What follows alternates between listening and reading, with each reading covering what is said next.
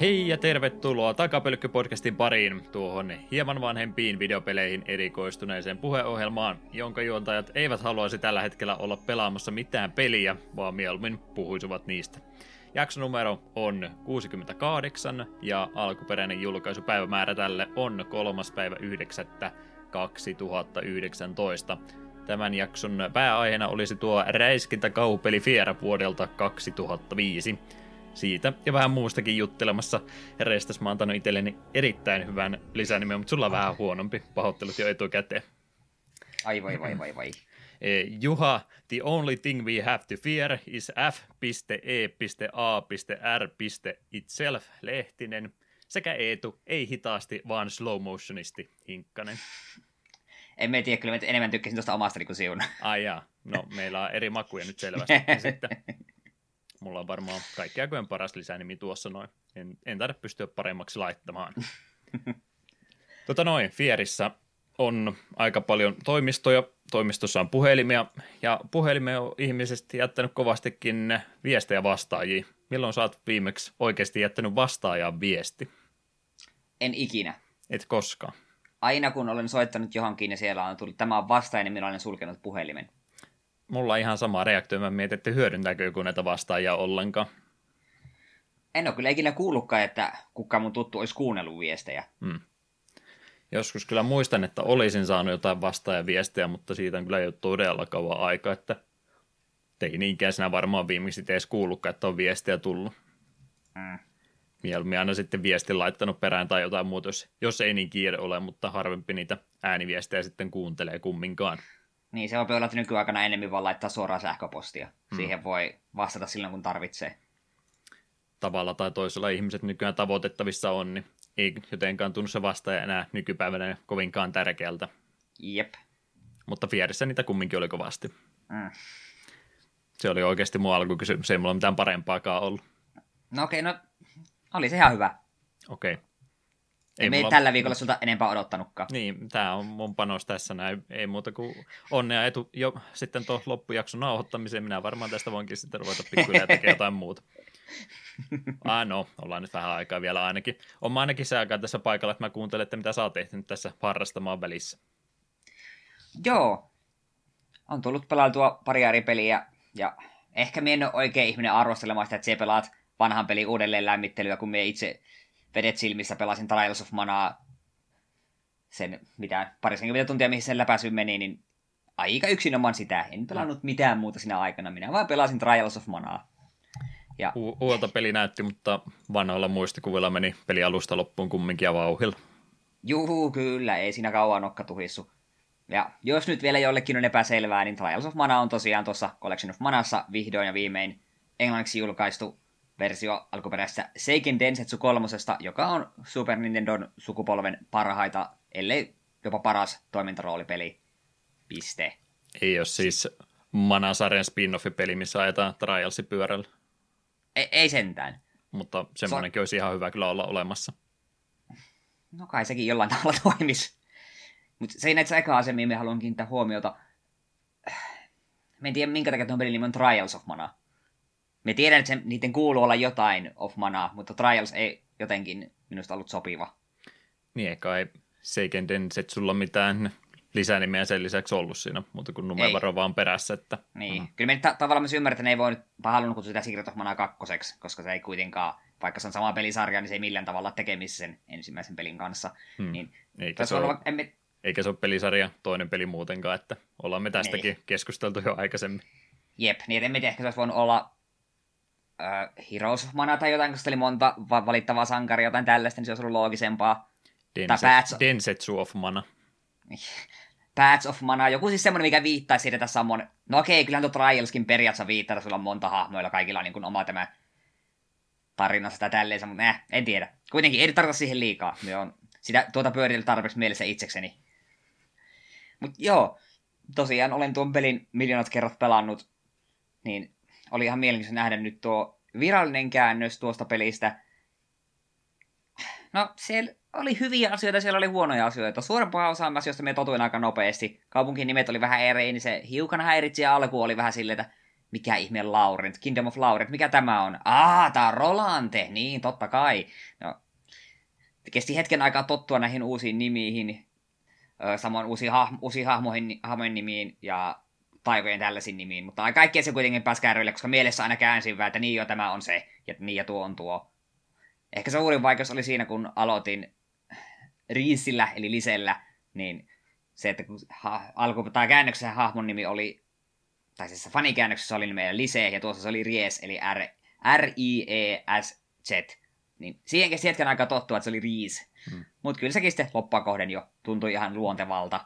Joutuu päässä kääntää englannista englanniksi. Kotakuinkin joo. Ja niitä oikeastaan ainoat käännöksessä isommat puutteet.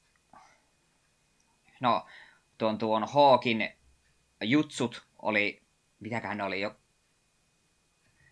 mikä niin, Fire jutsu oli kuin Fire Diversion, Thunder jutsu oli Thunder Technique, jotain tällaista, niin ei, miksi ne on jutsuja? No ninja-liikkeitä, ne on jutsuja. Tämä on väärin. Ka- kaikki on ninja-liikkeitä siinä pelissä. ja sitten toinen, mistä meinasin kyllä nostaa kapinaa välittömästi. Kaikki, jotka noita peliä pelanneet, tai varmaan nähneet videokin, niin tietävät, että siinä on sellainen varsin sympaattinen isi, iso kilpikonna, jota pääsee käyttämään vähän niin kuin veneen sijasta. Sama oli käännöksen meillä Puuskabuu, ja tuossa virallisessa käännöksessä oli joku Vausek tai joku... Ei! Se on puuskapuu. Se on aina ikuisesti puuskapuu, ja siitä, siitä minä en päästä irti. Kaiken muun minä pystyn jossain määrin silleen, että puuskapuusta minä en suostu luopumaan. Tämä nyt kuulostaa kovastikin siltä, että Roma Hackingin jätkille olisi tässä urakkaa, että voisitteko pätsätä tämän takaisin alkuperäisenkään niin, fanikäännöksen. Niin, niin, vaihtakaa muutama nimi sieltä tältä takaisin, niin minä ihan tyytyväinen. Yleisesti ottaen, mitä nyt on lukenut ihmisten mielipiteitä, niin olleet sitä mieltä, että tarina on ehkä vähän paremmin saatu käännetty ja tiettyjä asioita on saatu vähän parempaan kuosiin, mutta tietyt nimet ja ehkä se, mistä kaikki, kaikki on yksimielisiä, että tämä oli huono päätös. Tässä on tämä hahmo niitä Charlotte, tai Carly, tuossa fanikäännöksessä. Tämä, joka käytännössä on tuon Secret of Manan Sprite, eli sellainen pikkuihminen.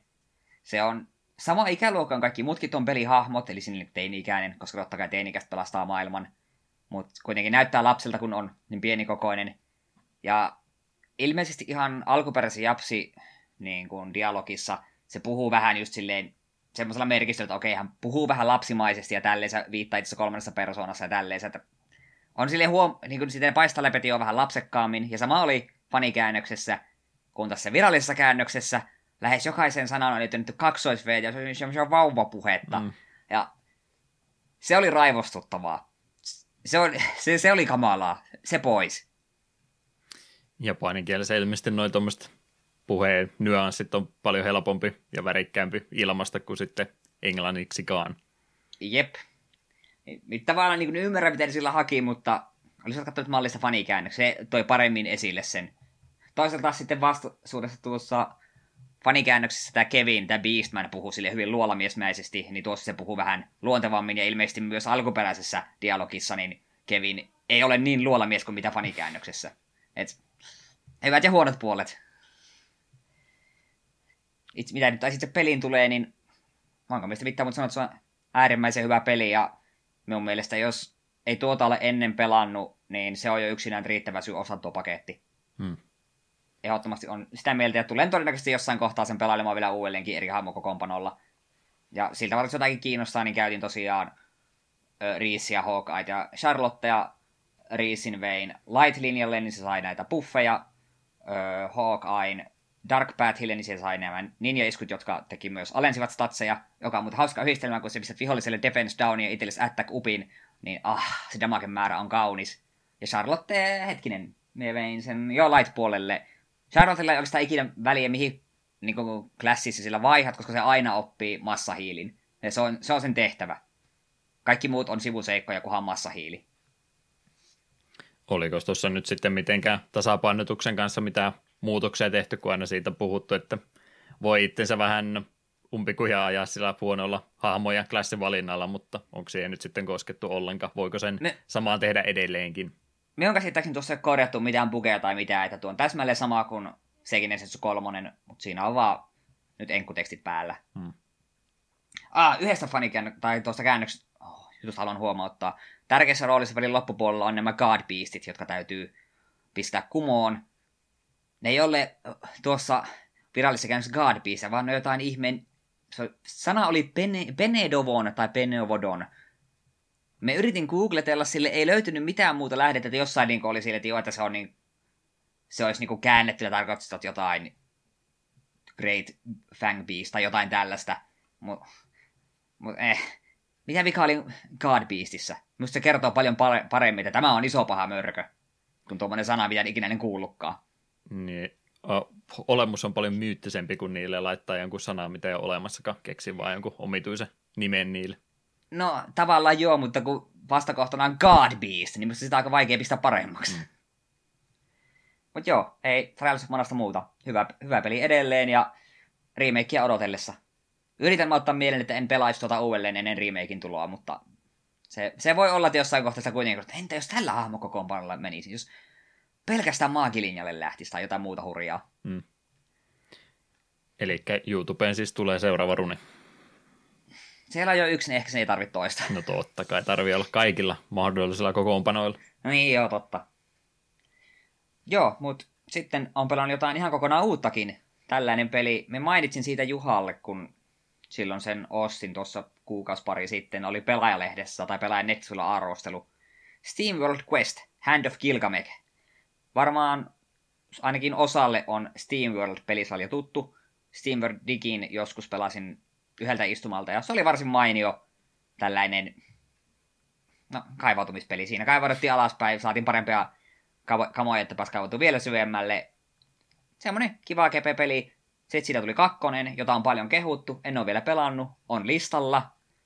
Sitten tuli Steam World Heist. Sitä en ole pelannut, mutta on käsittänyt. Sekin on varsin mainio tällainen. Ilmeisesti siinä pientä ryhmää johdetaan ja vuor- vähän XCOM-tyylisissä taisteluissa 2D. Näin olen käsittänyt. En ole sitäkään itse pelannut, mutta kiinnostaa kyllä.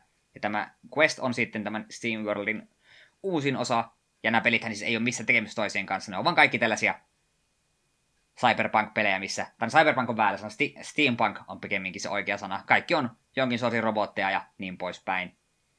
Ja kuten jo ehkä nimestä voi päätellä, nyt ollaan vähän fantasiaelementeissä. On ai- aikoinaan oli suuri sankari Gilgamesh, joka pelasti maailman suurelta pahuudelta. Ja nyt sitten tämä Gilgameshin tarina on jo kauan aikaa sitten unohtunut. Ja tarinassa seurataan ö, tällaista halua, ritaariksi haluavaa naista tai robottia Armili ja hänen alkemistikaveriaan Kopernikaa, joiden kotikaupunki joutuu mystisen Void-armeijan hyökkäyksen kohteeksi, ja eihän siinä muu auta kuin mennä selvittelemään, että no minkä takia meidän kylän poltitte, ja niin poispäin. Sitten siinä mukaan liittyy kylän varsin laiska Seppä Galeo, samurai Orik, joka oli tämän legendaarisen Gilgamechin avustaja aikoinaan, ja sitten yhtenä yksikkönä taistelevat Tarajat Hein, kaksoset, jotka on varsin huonoista olosuhteista tulleet ja ovat vähän tollaisia, no ne on pelin rogueita. Et kuulostaa niin kuin varsin perinteiseltä niin kuin ropelta, mutta sitten miksi, minkä takia tämä rupesi minun, heti, rupesi minun heti kiehtomaan oli se, että taisteleminen tapahtuu varsin jännällä tavalla. Tässä käy taistellaan nimittäin korttejen avulla, ja sulla on jokaiselle hahmolle oma dekki, minkä saat bildata. Ja kuka se on uskoa, että pelissä bildataan dekkejä sun hahmoille, jos semmoinen, mikä uppoisi minuun? Ei. Kukaan ei saanut arvata tätä. T- tässä kohtaa paljastuu, että sä oot vaan pelannut Slate Spire nyt koko ajan, ja sä yrität vaan hämätä mua. Ei, ei, ei, ei, ei, ei sentään. Mut joo, eli siis kaikilla hahmoilla on kahdeksan kortin pakka, jota voi taisteluiden välissä vapaasti muokata saadusta korteista. Kortteja on kolme eri tyyppiä, on ihan perus ättäkkejä. Sitten on tämmöisiä niin sanottuja upgrade-kortteja, mitkä antaa jotain buffeja tai pistää viholliselle poisonille ja niin poispäin. Ja viimeisenä on tällaisia, en muista mikä niiden korttien nimi on, mutta ne maksaa tällaista Steam-energiaa, ja nämä attakit ja upgradeit, joka kerta kun niitä käyttää, niin kerryttää tätä Steam-energiaa, ja sitten tällä Steam-energialla voit sitten pelata näitä tehokkaampia kortteja. Tässä kohtaa vielä yksinkertaista. Sitten siinä pikkuhiljaa tuodaan vähän lisää elementtejä, että joo, että sitten jos sä pelaat samalla hahmolla kolme korttia vuorossaan, niin se tekee erikoishyökkäyksen, joka riippuu sinun ekupitusta aseesta, ja tietyt kortit saa buffia, jos olet pelannut jonkun tietyn hahmon, minkä tahansa kortin ennen sitä. Ja sitten siellä on hyvin paljon sellaisia synergioita, että tällä hahmolla on vaikka esimerkiksi paljon sellaista, mikä pistää viholliselle weaknessi lightningille, ja tämä kaveri pystyy muuttamaan kaiken sen fyysisen, damageksi, fyysisen damagen lightningiksi, niin sitten siinä pääsee vähän kikkailemaan. Se tuossa on ehkä vähän ongelma, no kaksi ensimmäistä hahmoa, Armil ja Kopernika, ne on hyvin perus, perus Warrior ja perus Wizardi. Sitten nämä kaikki kolme muuta, jotka sun partiin liittyy, niin on niillä on vähän enemmän paisteluvuutta. Esimerkiksi tuo Orik pystyy tietyillä korteilla muuttamaan maskia, mikä sillä on päällä, ja se maski antaa sille puffin, joka voikuttaa niin paljon, niin kauan kuin sillä se maski päällä, niin se tuo sille vähän öö, paljon eri niin kuin dekkirakennusvaihtoehtoja. Sitten siinä samalla tietysti ostelet itsellesi uusia kortteja, upgradeat kortteja, pyörittelet vähän tilanteen mukaan uusia kortteja, tiloitat vanhoja pois, vaihdat equipmenttia ja niin poispäin, niin taisteleminen on todella kivaa. Ja siinä on, systeemihän on tosiaan siis niin, että kolme korttia pelaat vaan vuorossa, ja kaksi kertaa vuorossa voit jonkun kortin heittää kädessä pois. Ja tietyt efektit saattaa antaa, että voit pelata ylimääräisen kortin vuorossa. Ja niin, sitten on statusefekti, mikä saattaa sanoa, että okei, nyt tämä hahmo ei pystykään tällä vuorolla pelaamaan kortteja. Ja vastustatkin myös samalla tavalla niin kuin omasta dekistään nostotaan ne parien korttia, jotka pelaavat anestesion korttien jälkeen. Hmm. Tuliko yhtään selväksi, miten homma toimii? Kyllä. Höyryllä toimii kaikki. Höyryllä toimii kaikki. Joo, tuo, siinä mielessä oli tosi hauska, kun se alkoi tosiaan tosi simppelis, mutta mitä, mitä pidemmälle menee, niin se heittää vähän lisää elementtejä, joilla se päästä kikkailemaan yllättävän paljon. Se on aina ennenkin, kun tulee uusi kortti vastaan, niin pitää vähän aikaa miettiä, että hetkinen, jos me tuolla, tälle hahmolle muokkaan dekkiä vähän tuohon suuntaan, niin tässä kohdassa tulee tosi hyvää ja niin poispäin. Niin me on sitä joku kahdeksan tuntia pelannut, me on chapter 12 ilmeisesti chapter on vain 18, että se on niin, että mitä mulla on kuusi chapteria jäljellä, että loppu alkaa vähitellen häämöttää, että mikään super pitkä peli tuo ei ole, eikä myöskään kovin vaikea. Taistelut kyllä venyy välillä, välillä aika pitkiksi, mutta onko se on kuitenkin niin helppo pitää sun parti hyvissä hiileissä, kun melkein jokaisella hahmolla on joku, joka vähintään yhtä hahmoa hiilaa, niin Toki välillä tulee niitä tilanteita, nyt nostin kyllä tosi huonon käden, nämä kaikki maksaa Steamia ja mulla ei ole yhtä ainutta perushyökkäyskorttia kädessä, että nyt, nyt on vähän ikävä. Tosin se voit myös käyttää yhden niin kuin kortin sijaan hiiliesineen. Ja voit vaikka käydä koko tämä vuoro niin, että minäpä käytän kolme hiilausesinettä, enkä pelaakaan yhtään ainutta korttia. Tosin jos et tos niin kuin discardinut myöskään sun kädestä tätä korttia, niin sun käsi ei muutu yl millään tavalla, niin sitten seuraavalla vuorolla taas kusessa sen huonon, huonon kätees kanssa. Niin, itse on kyllä uponnut. Tuossakin tuntuu, että tuossa on jonkin sortin soft cappi level upien kanssa, että se niin kuin huomaa, että menet uuteen chapteriin, taistelussa tulee hyvin kokemus, se on pari taistelua, se on level up, sitten sä saat muutaman levelisen chapterin aikana, niin yhtäkkiä seuraavassa tappelussa saat semmoisen naurettavan pienen murto-osan vaan kokemuksesta. Hmm. Sitten mä seuraavan chapterin ja yhtäkkiä taas kokemusta tulee melkein puoli mittari per taistelu. Niin tavallaan sen ymmärrät, että tuntuu, että tuonkin olisi tasapainottaa paremmin. Melkein niin kuin suoraan peli sanoo, että okei, nyt, nyt lopeta, nyt, nyt olet tarpeeksi korkealla tasolla. Tai vähän estää sitä, ettei niin selkeästi näytä sulle sitä, että okei, nyt ei tule enää oikein kunnolla kokemusta tästä. Jep. Numerot piiloo jonnekin kulissien taakse. Jep, me huomasin sen siinä vaiheessa, kun, me, kun korttien upgradeaaminen ja myös uusien korttien tekeminen kauppiailona maksaa siis resursseja, mitä voi myös ostaa, mutta rahaa tulee vähän hitaasti, niin helpompi saada niitä resursseja tappelemaan vihollisia vastaan, niin me ajattelin, että me haluan vähän kehittää mun dekkejä, niin hetkeksi en grindaamaan kokemusta, vaan materiaaleja, niin sitten yhtäkkiä me olinkin niin sanotusti siinä softcapissa, että en enää saakaan kokemusta, ja sitten tuli vähän sitten, no onko nyt järkeä ruveta grindaa mun kortteja vahvemmin, jos me nyt olen selvästikin pelin mielestä liian vahva. Hmm. Mutta hyvä peli kuitenkin. Ja ehkä nyt tuon jäljiltä voisi vihdoin innostua sen SteamWorld Dig 2 ja Heistin jossain kohtaa vihdoin pelailisi. Kovasti mitään tykkään noiden pelien ulkonäöstä. Ja soundtrack tuossa pelissä on kanssa todella kova. Niin, sarjaan tutustuisi sitten vähän paremminkin. Se oli silloin 3DSL se eka osa jollain eurolla silloin viime kesänä myynnissä. Kyllä mä se osti, mutta onko mä sitten käynnistänytkään sitä? Ei mitään muistikuvia. Kyllä me suosittelen. Se ykköstik oli lyhyt, mutta se oli kanssa varsin mukava. Ja kakkosesta haissista on kuullut pelkästään hyvää. Hmm. Se tosin ilmeisesti kaikissa vähän samaa että ne on suhteellisen lyhyitä. se on tuokin... ei ole huono asia. Joidenkin niin, no mielestä joo. suorastaan hyvä asia. No se on totta. Mutta joo, eli, eli täydet suosittelut tuolle pelille annan, jos yhtään roolipelit ja sitten tuo pakarakennus kiinnostaa. Että Dyna kuulolla, jos Slate Spire miellytti. Mm. Sä rupeat näitä korttipelejä nyt markkinoimaan sitten no enemmänkin. Mm. Se, tosi se, sen me haluan vielä viimeisen asian sanoa, että se oli hyvä, kun meni eka kertaa tuossa deck builderiin, niin tuntui, että hetkinen, käynnistykö Hearthstone vahingossa, koska se on täsmälleen Hearthstonein deckbuilderin näköinen tuo, tuon pelin deckbuilder. Hmm Eli jos monillahan tuommoisella videopelisivustolla, kun siellä on sitten henkilöstöä jonkin verran, niin tietyt henkilöt on erikoistunut tiettyihin peleihin, niin ei tuo nyt se henkilö, jolle kaikki nämä korttipelit jatkossa sitten iskettäisi käteen, että arvostele siinä. Tuo kuulostaa muuten hyvältä, mutta me tiedän, että siellä on paljon myös sellaista ei niin hyvää. Mm, no, se kuuluu toimenkuva. Niin. Mutta joo, siinä oli aika pitkälti mun pelailut. Vähän aikaa MTG Arena tuossa yksi päivä pelasin. Ihan ajattelin, että kunhan se Thrones of Eldrain tulee, niin ehkä sitten voisi vähän tässä aktivoitua. Mutta voi olla, että me parin vuoden päästä sanoa, että ei ole tullut MTG Arena taas yhtään pelattu. Mutta katsotaan, katsotaan. Päässyt taas ihan fyysisillä lapuilla mätkimään, niin se on kuitenkin paljon kivempaa. Mä oon edelleenkin erittäin innostunut siitä, että milloin sitä oikeasti tulee pelattua. Vastaan se on puolitoista vuotta ollut tuossa julkisesti pelattavana, että kyllä se kohta varmaan lähtee. No, mutta eihän sulla ole tällä hetkellä mitään tärkeää pelattavaa, niin se voit hypätä siihen. Ei olekaan, niin ja tästä, tästä milloin so- tahansa. Ja tästä sopivana aasinsiltana, no mitäpä se Juha on pelaillut? No, mä en edes käytä tätä aasinsiltaa. No, tässä jutussa on kyllä myöskin yksi silta, mutta mä ajattelin tota, vähän edes tota, lohduttaa sua sillä, että sä oot kumminkin niin pettynyt muuhun ollut viime viikkojen ajankäytöstä, niin mä nyt tein jotain sun mielestä varmaan ihan hyvääkin ajankäyttöä. Oho. Eli mä vihdoin ja viimeinkin kattelin Monty Pythonin Holy Grailin pois. Se oli semmoinen no niin! pitkä aika ollut listalla, että katon nyt se jossain välissä, niin nyt minä sen katsoin. Ja herrajasta, sehän oli hyvä elokuva edelleen. No niin! Mainiota! Hieno elokuva. Paljon hyviä kohtauksia ja hämmentävä lopetuskin sinä. se, se hämmentää joka kerta, mutta en oikein tiedä, miten muu se leppas voinut loppua. Niin. Sillä no se niin kuin välillä tuntui siltä, että onko tämä nyt vaan tota, pieniä pätkiä sieltä täältä, että vaan pitkä Monty Pythonin jakso, mikä jotenkin löyhästi on liitettynä toiseen, mutta kyllä niin sitten aina palautui takaisin jossain kohtaa uomille. Välillä vähän mentiin missä sattui ja asian vierestä, mutta pakko pysyä kumminkin juuri ja juuri kasassa loppuun asti. Kyllähän se selvä, selkeä klassikkoteos kyllä ehdottomasti oli. Oi voi voi.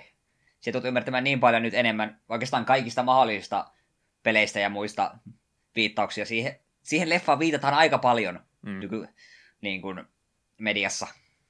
Ymmärrän kyllä minkä takia nyt. No niin, seuraavaksi Life of Brian. Miltä vuodelta se on?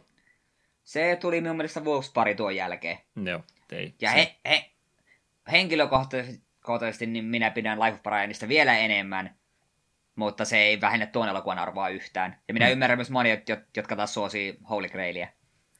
Mm, sitten täytyykin ruveta googlettaa, että onko sitä Life of Brian tuo Netflixissä vai mistä mä sen näenkään.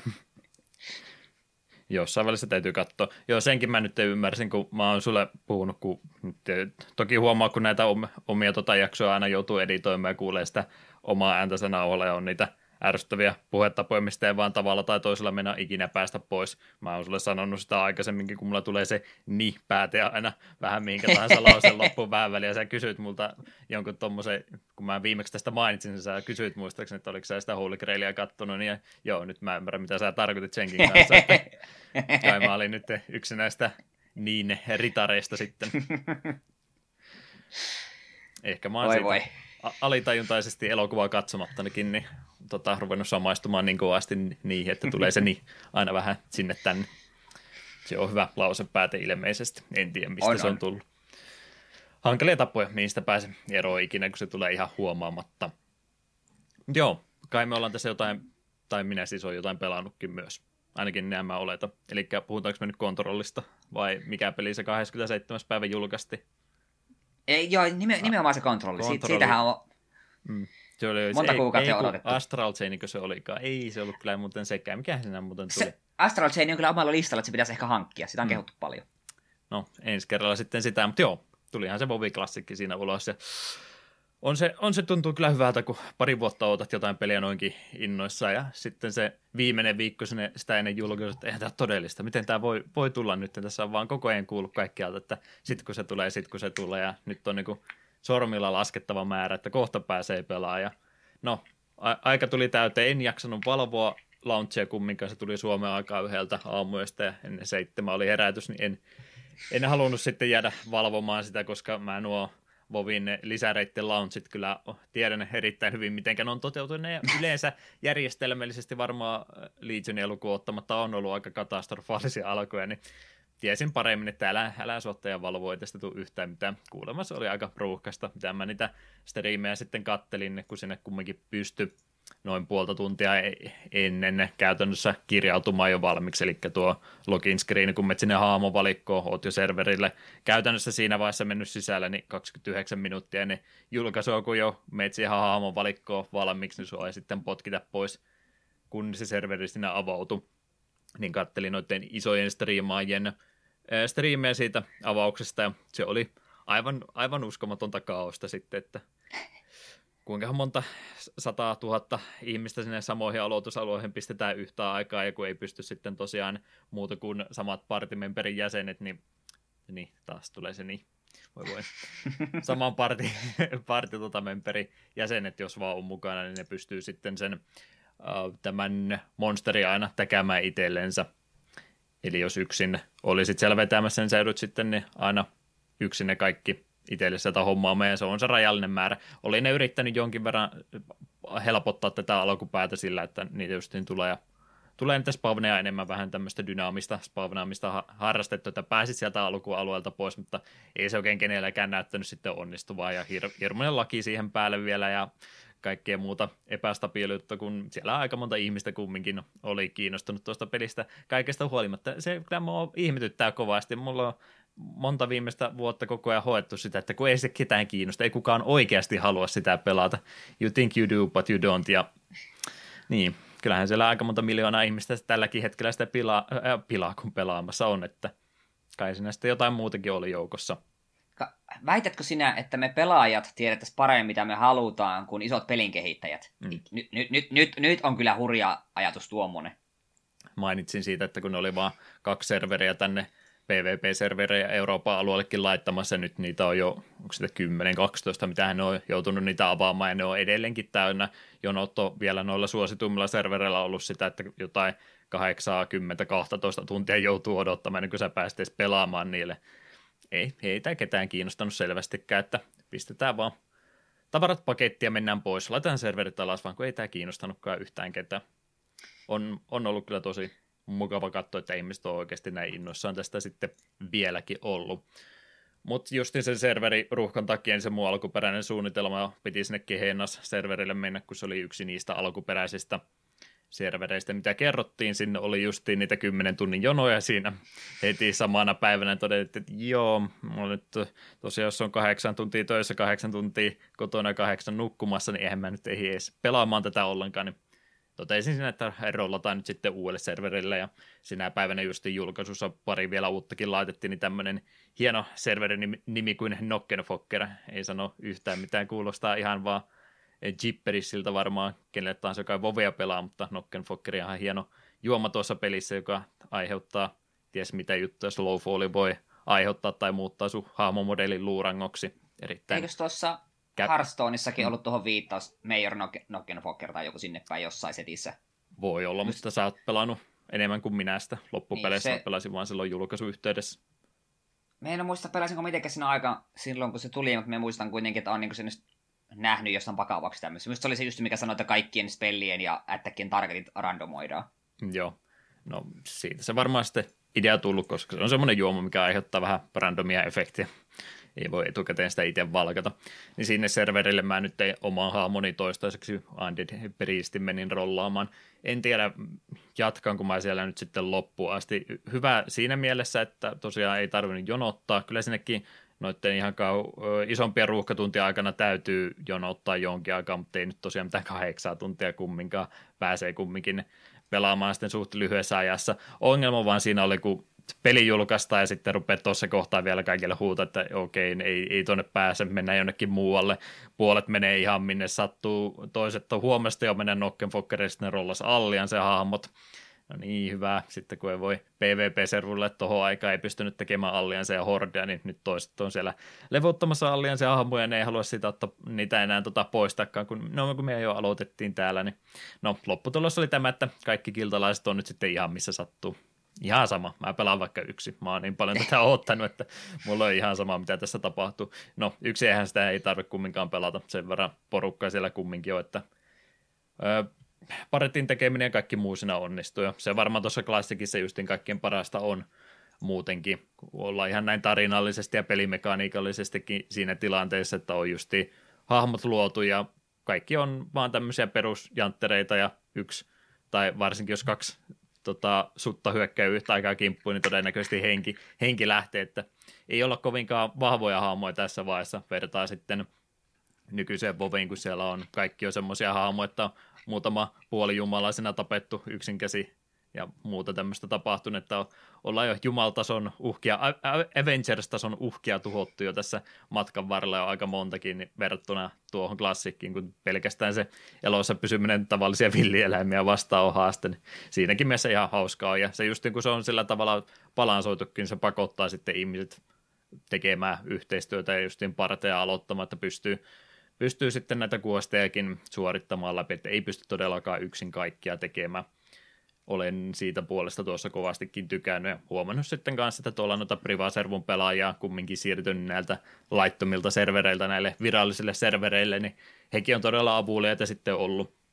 Justin tuossa viime pelisessio aikana niin joku Warriori Invasmut Group oli just tämmöinen, joka oli 6 vai 7 hahmoa maksimiin levuttanut näillä – piraattiservereillä, niin hänkin sitten mulle siinä koko ajan ohjeisti, että minnekäs nyt seuraavaksi mennään. Pitäisihän mun nyt tietysti OK vanilla-pelaajana muistaa nämä kaikki questit tulkoon, mutta siitä nyt on jo hetken aikaa, kun ne questit sitten aikanaan muuttuu erilaisiksi. Silloin kun se kataklysmi lisäosa tuli, niin silloinhan tuo vanha maailma meni kokonaan uusiksi.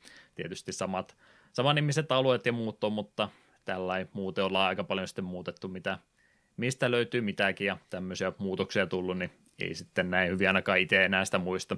Ja muutenkin on tuolla retailin puolella sitten Allianse aina pelannut, niin en sitten näitä Horde-aloitusalueita niin hyvin ole muistanutkaan sitten, vaikka muutama hahmo sielläkin ole levuttanut. Hyvä, että ihmiset jaksaa niissäkin auttaa ja on justiin noita, noita päkislotteja tehty lisää ilmaiseksi porukat ja ensantteja tai kierriä lähetellään toisilleensa, vaan että ota sinäkin. No ehkä se ei enää parin kuukauden päästä tapahdu, kun on vähän jo ruvennut tuota kultaakin tulee, mutta tuossa alkupäässä nyt on aika turha yrittää yhtään mitään kenellekään myydä, koska ei kenelläkään rahaa millä ostaa, niin se on sitten kutakuinkin just tätä palvelusten tekemistä toisaalta, että no ota sinä tuo nyt tuosta vaan, ei, ei kenelläkään ole varaa tätä ostaa. Niin, niin tämmöistä on tapahtunut sitten. Hauskaa on kyllä ollut. Justiin tuossa klassikissaan se on aika hidasta tuo pelaaminen, kun ei tuota ratsua kanssa kuvasta levellä 40 ja kovinkin paljon joutuu paikasta toiseen juoksemaan. Joitain asioita toki on tässä nykyisessä Vovissa parannettu. Jonkun mielestä se on hyvä puoli, että nopeutetaan. On se ajan käytännöllisesti ihan kiva, mutta samalla se maailmakin pienenee sitten huomattavasti, kun pystyy vaan paikasta toiseen joko nopealla ratsulla meneen tai vielä pahempi lentämään vaan paikasta toiseen, niin jää se maailma sinne sitten kokonaan ohitse. Että joidenkin mielestä se on törkeä minun aikani hukkaamista, kun joutuu vain kävelemään paikasta toiseen, mutta kyllä se mun mielestä MMO kuuluu, että täytyyhän se olla semmoinen iso maa, missä sitten pelkkää liikkumiseenkin jonkin verran minun mielestä ainakin aikaa täytyisi pistää. Tästä voidaan varmaan väitellä vielä kuinka paljon, mutta oma kantani on tuo. Öö, mitäs muuta sanomista, niin tosiaan level 20 mä nyt vasta on valitettavasti työnteko hidastaa hahmolevelöintiä, niin en ole vielä sen pisemmälle tuossa alussa päässyt. Ei sinänsä mulla mikään kiire ole, ole kun suunnitelma on 60 levelille päästä sitten syyskuun loppuun mennessä, niin ehtiään tässä vielä ihan rauhassa sinnekin asti menemään, ja tuokin neljässä viikossa maksimilevelille pääseminen on jo moninkertaisesti nopeammin kuin mitä se mulla alun perin tapahtui, niin mielestäni ihan hyvä aikamäärä tuo on tässä kuukaudessa sinne maksimiin asti päästä. Ensimmäinenhän siellä oli jo level 60 hahmo dingannut tuossa perjantai-illan puolella. Se oli siinä maanantai- ja tiistain välisen yön julkaisun jälkeen, niin mitä se oli pelannut kolme päivää, seitsemän tuntia yhteensä. Oli nukkunut jonkun mm, kymmenisen tunti neljä yö aikana, että no, mikä siinä. Speedrunihan tuokin on, ja kerran se vaan klassikki julkaistaan, niin ei se minulta pois ole, jos joku haluaa no lifeata sitten tuota noinkin pahasti. Aa, nuo noita tuommoisia tietoja, koska se välillä miettii, että pelaankohan minä liikaa videopeleissä, että ei, en pelaa. Mm. Olen ihan aloittelija. Niin, no ei sitä enää oikein nykyaikana sillä jaksakaan. Ei nyt rupea tässä esittämään sitä 30-vuotiaista boomeria, joka ei enää jaksa tehdä yhtään mitään ja vaan äh, nauraskelee teini-ikäisten pelaamisella. Mutta joo, nyt, nyt jo huomaa se, että kun pari tuntia istuu paikalla, niin vähän tulee semmoinen levoito olla, että voisi tässä nyt varmaan pikkusen jalotella tota, noin paikasta toiseen, verrattuna nyt vaikka Diablo 3 launchinkin, milloin se oli 2011, kun se julkaistiin, ei sitä käynyt kahdeksan vuotta, kun mä silloin se julkaisuyhteydessä pelasin sen 30 tuntia putke, niin en, en missään tapauksessa pystyisi enää ikinä tekemään sitä uudestaan. Mä olisin varmaan ihan rikki. Todennäköisesti ambulanssilla vietäisi suoraan hautausmaan puolelle, että se, se oli nyt siinä sitten. Ei, ei pysty semmoisiin suorituksiin enää. Niin, ja harmillisesti, kun tämä tosielämä on HC, niin et, ei ole. Et revaivaa vaan kaupungissa. Ei valitettavasti, mutta jos tämä alusta saa aloittaa uudestaan, niin miksipä ei sitten. Elämä on tämmöistä rokueliteä sitten alusta loppu. Joo, kovaa se levutti sinne 60 asti se yksi sitten toi yksi. Öö, justiin läpi servulla pelannut kilta oli kans justiin tässä tätä nauhoittaessa, eli lauantai ja sunnuntai välisenä edellisenä yönä, niin käynyt sitten nuo ensimmäistä raiditkin jo kippaamassa, eli Molten Korea on yksin sitten tappamassa tämän, tämän ensimmäisen resetin aikana, eli ensimmäisen viikon aikana. Oli onnistunut nekin jo sitten, jo sitten kaatamaan nämä pois. Kyllähän kaikki jo tiesi etukäteen, että tuohon aikaan nuo raidit oli vielä suht helppoja. Siinä se vaikeus tuli ehkä lähinnä siitä, että sai 40 ihmistä samaan paikkaan ja niillä niistä 40 edes 20 oli semmoinen tietokone, että sillä pystyy oikeasti tekemäänkin jotain, eikä vaan katsoa diasouto, mikä siinä eessä pyöri.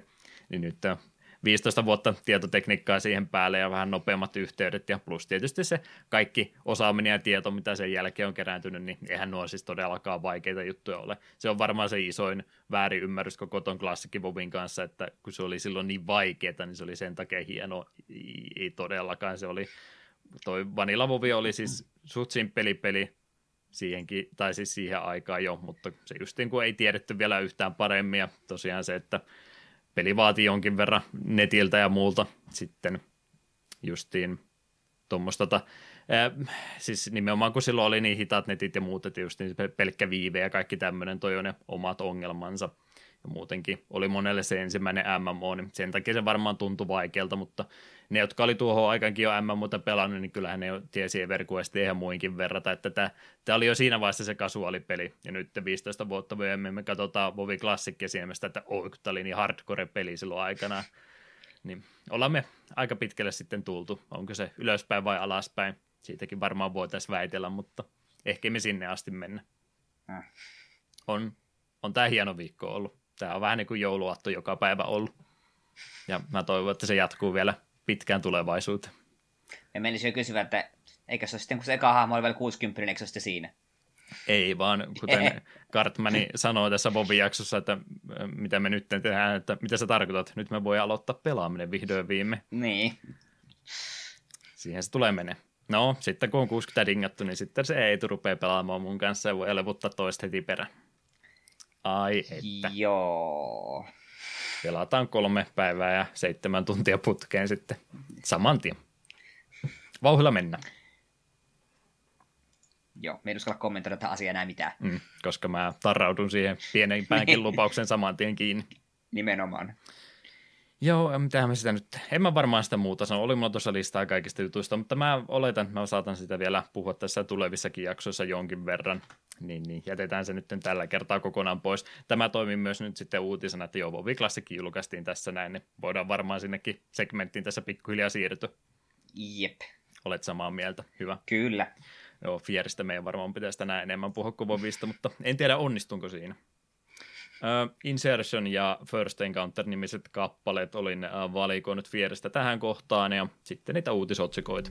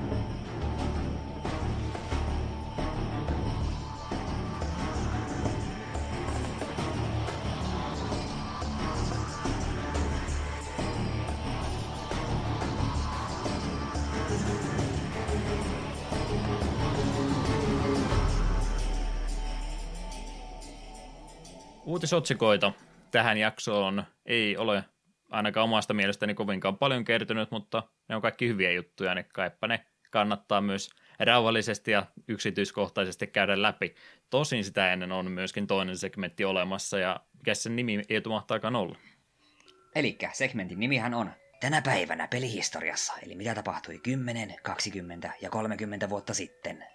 Tämä on mielestäni se paras segmentti koko podcastissa nykyään. Voitaisiko poistaa kaikki muu sisältö ja puhua vain tästä näin?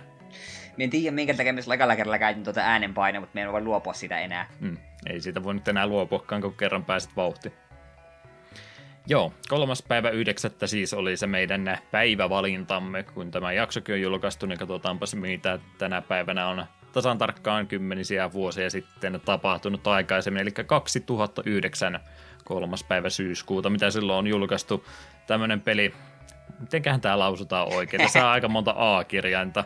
Me on ottanut, me, siitä asti kun me luin näitä muistimat, me on ottanut tätä hetkeä. Me haluamme, niin. sen lausut sen oikein. Ei, en mä taida pysty, tai sitten täytyy vetää eh, keuhkot täyteen ilmaa, mutta tässä on hetkinen 50, 15, 21 A-kirjainta ilmeisesti, eli A, ja siinä on vähän isoja ja pienempiä Aata välissä. A, huutomerkki, huutomerkki, huutomerkki. A Reckless Disregard for Graffiti niminen peli on tänä päivänä julkaistu. Mä en muuten tästä pelistä oikeastaan tiedä yhtään mitään, mutta muistaakseni se on tuossa Steamin pelivalikoimassa aina ensimmäisenä, niin sen takia... Aika jännä. Sen takia jäänyt tota mieleen pelin nimi. Olisiko sinne jotain syytä myöskin, minkä takia on peli nimetty tuolla tavalla, että se aakkosjärjestyksellä tuli aina ensimmäisenä vasta? Niin. Mä kyllä toivoisin, että tuolla pelillä ei olisi mitään lisää nimeä. Se olisi kivempaa, kun pitäisi googlettaa vaan. Mm. Ja nimenomaan oikea määrä niitä A-kirjaimme, muuten sieltä niin. tulee jotain muuta. Niin Google sanoo, että ei löydy tuloksia tällä. Joo, isot ja pienet kirjaimet kannattaa myös oikein laittaa. Jep. Öö, tiedätkö sä tästä yhtään enempää? Eh, katsoin juuri kuvakaappauksia. No, näyttää siltä, että sinne tiputaan alaspäin. Mm. Siitä se huuto varmaan tulee. Se voipi olla. Hmm. Hyvä. Se on tarpeeksi tietoa tästä pelistä. Kyllä. Kolmas päivä 9. 1999 oli julkaistu MechWarriorista Gold-päivitysversio. MechWarriorit aika hifistelijöiden pelejä, monet niistä tykkää edelleenkin, mutta enpä kyllä koskenut ensimmäiseenkään. MechWarrior 2 joko oli joillain tutuilla, tai sitten se oli meillä, koska me tunnistan tämän box artin. Hmm. Ja nimenomaan MechWarrior 2.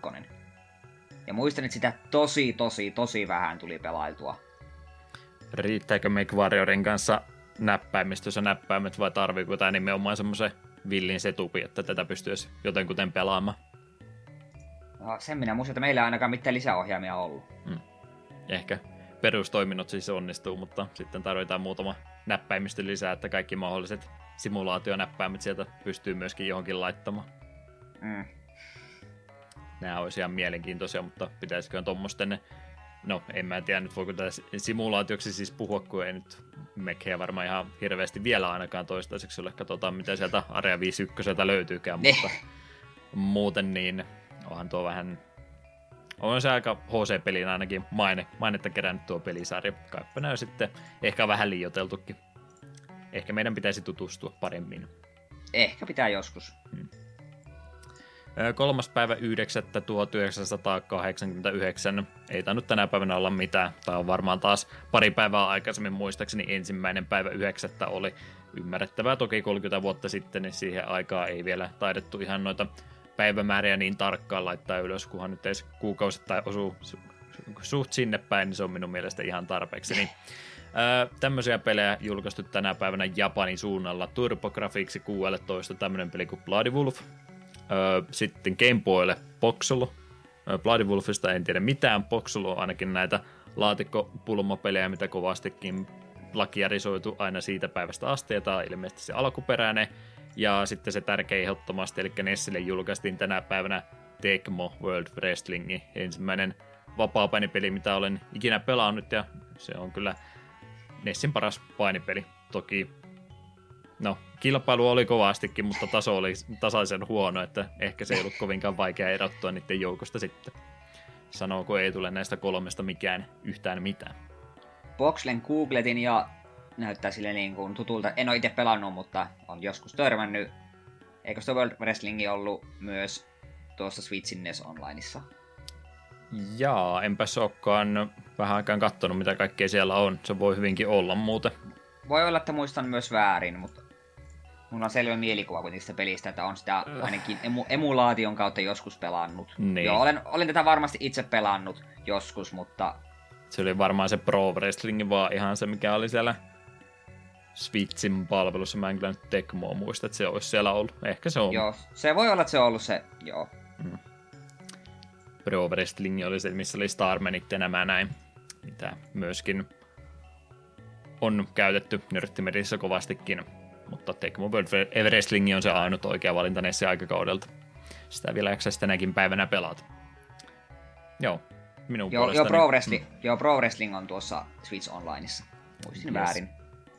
Ei se mitään, saat anteeksi. Juu, ei, ei, ei ole minun genderni tuo, niin Hmm, sä pelaat vaan niitä korttipelejä. nimenomaan. No niin. Hyvä kun myönsit. Aikamatka minun puolesta ohitse, niin tullaan takaisin tähän päivään. Mitäs tänään olisi tapahtumassa muun muassa? Joo, no, nyt tämmönen uutinen, mistä me ollaan jo aiemmin puhuttu, niin nyt pikainen mainita vaan, että Final Fantasy 8 Remastered julkaistaan tänään. Hmm. Tästä varmaan joku on innoissaan, mutta meillä kummallakaan ei ole niin lämmin suhde tuohon kasiin, niin ei meitä hirveästi hetkauta. Ollaan me kasista jo moneen kertaan puhuttu ja aina kun sä menee siihen, niin mä aina, aina mainitsen siitä, että monta kertaa yrittänyt jättänyt keskeä sitten kun se vihdoin viime jakso kokonaan pelata, niin oli se ihan positiivinen loppupeleissä, mutta siinä se 7 ja 9 molemmilla puolella vieressä, niin ei se vieläkään vertailussa minun mielestäni ainakaan pärjää. Jep, siinä on liian monta asiaa, mitkä ei toimi tarpeeksi hyvin. Korttipeli toimii siinä kyllä ihan hyvin muuten. Ootko, No se- no se- ootko tiennyt sen? No siis se on siinä ihan jees, paitsi se, jos se vahingossa hölmöilet ja säännöt leviää ympäri, siis jos sellainen random sääntö käynnissä, että et saa valita mitä korttia siellä pelaat, vaan se vetää sulle sun reservistä randomit kortit, mitä sä haluat pelata, niin sit se ei enää ole kiva. Mm. Typerä random sääntö. Enpäs tiennyt, miten ne säännöt leviää. Meni sekin ilo siitä pelistä sitten loppua kohden. Eikö se olisi hauskaa, jos tota, pelaisit MTGssä Constructedia ja sitten kun vastustaja on millannut sun käden tyhjäksi tai tota, dekin muutenkin tyhjäksi, niin sitten sulla vaan annetaan boostereita käteen ja jatka niillä. Joo. Hyvin menisi. Kyllä en tekisi yhtään kallista pakkaa. Mm. Mut joo, kyllä mä nyt ehkä sen verran voin myöntyä, että jos me koen jonkun mielen häiriön, että me haluan ton kasin pelata uudelleen, niin varmaan tulee tuo remasteridi sitten hankittua. Mutta minä pidän äärimmäisen epätodennäköisenä, että tällaista kävisi. Joo, no ei nyt ainakaan ihan lähisuunnitelmissa ollut sitä uudestaan pelata, mutta mä veikkaan, että siihen tulee jossain vaiheessa palattu. Onko se sitten alkuperäinen versio toi vai remastered, en tiedä, onko sillä niin paljon väliä. Eikä se nyt muuta päivitystä ole tulossa kuin vähän isompi resoluutio, ei sillä, että se olisi grafiikkoja uudestaan tehty, mutta että pykälän paremmalta kumminkin näyttää. Niin, mutta eikös tuo, eikö tuo Switchille tullut kanssa tuo kasi vai eikö tullut, muistaaks me väärin? Öö, olihan sitä pitkää juttua, kun ne ei saatu käseen julkaistu, että miten siinä sitten kävi. En seurannut sitä uutista loppuun asti. Että tuliko se nyt sitten kaikille alustoille vai ei. Öö, myöh- joo, on. Switchille tulee kanssa, joo joo. Sitten siinä se hyvä puoli, että niitä vielä todennäköisemmin, jos, jos minä tuon joskus vielä pelaan uudelleen, niin voi sitten Switchillä pelata, kun me nyt on aika paljon viime aikoina suositeltu Switchillä pelaamista. Hmm. Pleikka 4 tuossa surullisena vieressä katsoi, että hänet on hyljätty nyt aika perusteellisesti. Mutta vielä joskus. Kyllä minä palaan. Minulla on hirvittävä määrä pelejä, mitä pitäisi nelo, Pleikka 4 pelata, mutta... Mutta kun Switchillä on vaan kivempi pelata, en mahda sille mitään. Hmm. Ei se väärin ole. Mm. Mut joo, eiköhän siinä ollut F8. Mutta puhutaanpa lisää uudelleenjulkaisusta. Nimittäin Virgin Interactiven luomat 600-bittisen aikakauden Disney-pelit Aladdin ja Lion King ovat saamassa uudelleenjulkaisut entistä ehompina. Molempiin peleihin tullaan lisäämään resoluutiotuki 1080p asti, mutta retrostelija voi yhä valita alkuperäisen ulkaisun ja ääniraidan. Lisäksi peleihin lisätään kelausmahdollisuus taaksepäin ja läpipeluoppaan pelin läpäisemisestä, läpäisemisestä helpo, helpottamaan. Pelit julkaistaan konsolialustoille syksyllä. Tämä oli, näitä, tämä oli vähän astetta yllättävämpi. Kyllä minä sen muistan, kun se Disney Afternoon Collection tuli, niin oltaisiko myö jopa puhuttu siitä, että olisikohan näitä Aladdin ja Lion King ja näitäkin jossain vaiheessa tulossa. Hmm. Ainakin arvuuteltu sitä, että kun kerran niitä ottaa tuommoisia vanhoja Disney-pelejä pöydälle, niin sitten niiden muidenkin saaminen ehkä vähän helpompaa voisi olla. Näköjään niin niin sitten tapahtunutkin. Jep. Yksi myös voi olla sille syy, että Aladdinista ja Lion Kingistä nyt molemmista kumminkin on vähän niin kuin näitä IPitä herätelty uudestaan tosi ehkä ei siinä niin. muodossa, mitä kaikki olisi halunnut. Hmm. Vähän aiheeseen liittyen katsoin eilen pitkästä aikaa Jafarin paluun. Kos, ko, okay. ko, ko, koska, koska ystävän lapset eivät ole olleet äh, Jafarin paluuta nähneet, Aladdin olivat vasta katsoneet, niin, ja minulla, minulla nyt sattuu olemaan se hyllyssä, niin me katsottiin se. Mä en tiedä, miten mulla on mahdollista, että mulla on tästä se muistikuva, mutta monilla alkaa niin muistutusti ehkä, no ehkä, ekalla luokalla viimeistäänkin, mutta jotain eskaria ja muita juttuja. Tämä on, tämä on joko eskari tai päiväkotijuttu, mutta kumminkin se tuli nyt elävästi yhtäkkiä mieleen. Eli meillä ainakin eskari-aikaa tai päiväkotia-aikaa jompi kumpi kumminkin ennen kouluikää, niin katso, katsottiin aina kerran viikossa, joku toi kotota jonkun VHS, mitä katteltiin.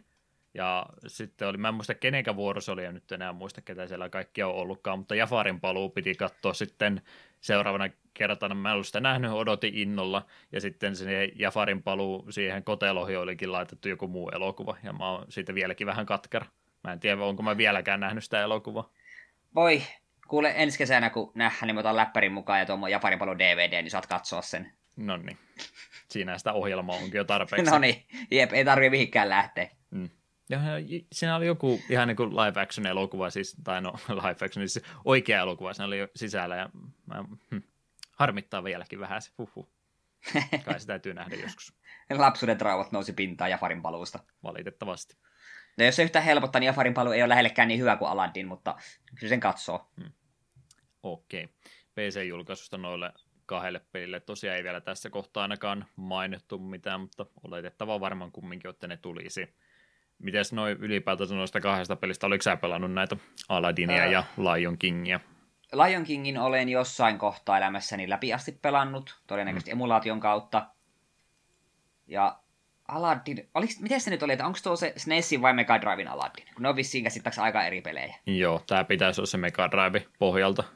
Joo, me on mielestäni sen SNESin Aladdinin joskus pelannut, ja Mega Drivein Aladinia en. Mm.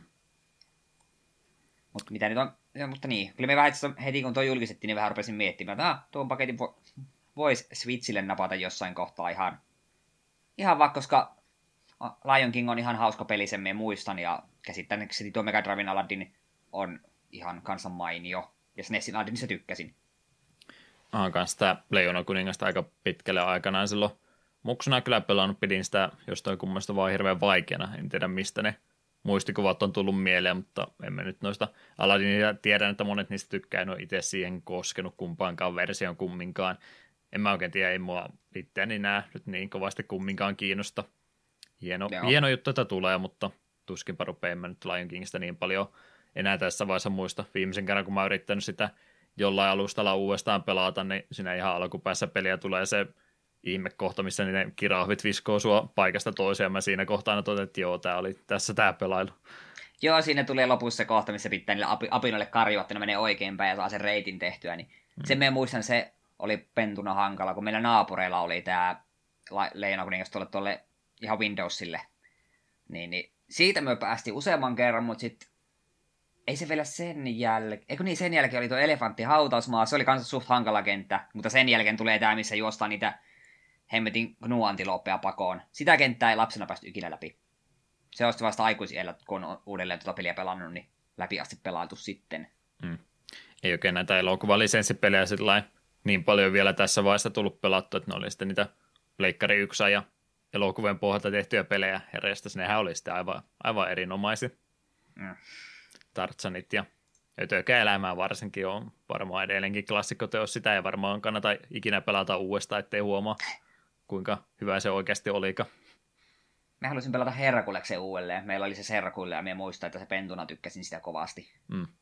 Ja, niin joo, ei, ei tainnut olla PS Klassikissa sitäkään Herkulesta. Ei ollut, ei. Se oli aika monelle kyllä semmoinen peli, mitä siihen ehdotettiin. Mm. Ei muuta kuin sitten ruveta noita vanhoja lisenssipelejä käymään läpi kaikki. Ei, erikois Disney-jakso, niin siinä on jo hmm. aika paljon saa puhuttua. öö, niin oli tuohon lisäkysymykseksi laittanut, että mielipidettä noista helpotuksista, kelausmahdollisuuksista ja niin poispäin. Niin, Niin, tästä se- jot, jotkuthan tästä kimpaatu, että no minkä takia pitää tämmöistä laittaa, että pulla myös ihmiset ei, ei pulla, pulla, myös, pulla myös ihmiset tekee tällaisia laitetaan ja nyt on pelipilalla kaikille, niin nyt en oikein ymmärrä, että jos sinä haluat tuon pelin pelata niin sanotusti oikein, niin anna mennä vaan. Se, sinun ei ole pakko sitä kelausta käyttää, jos sinä et halua.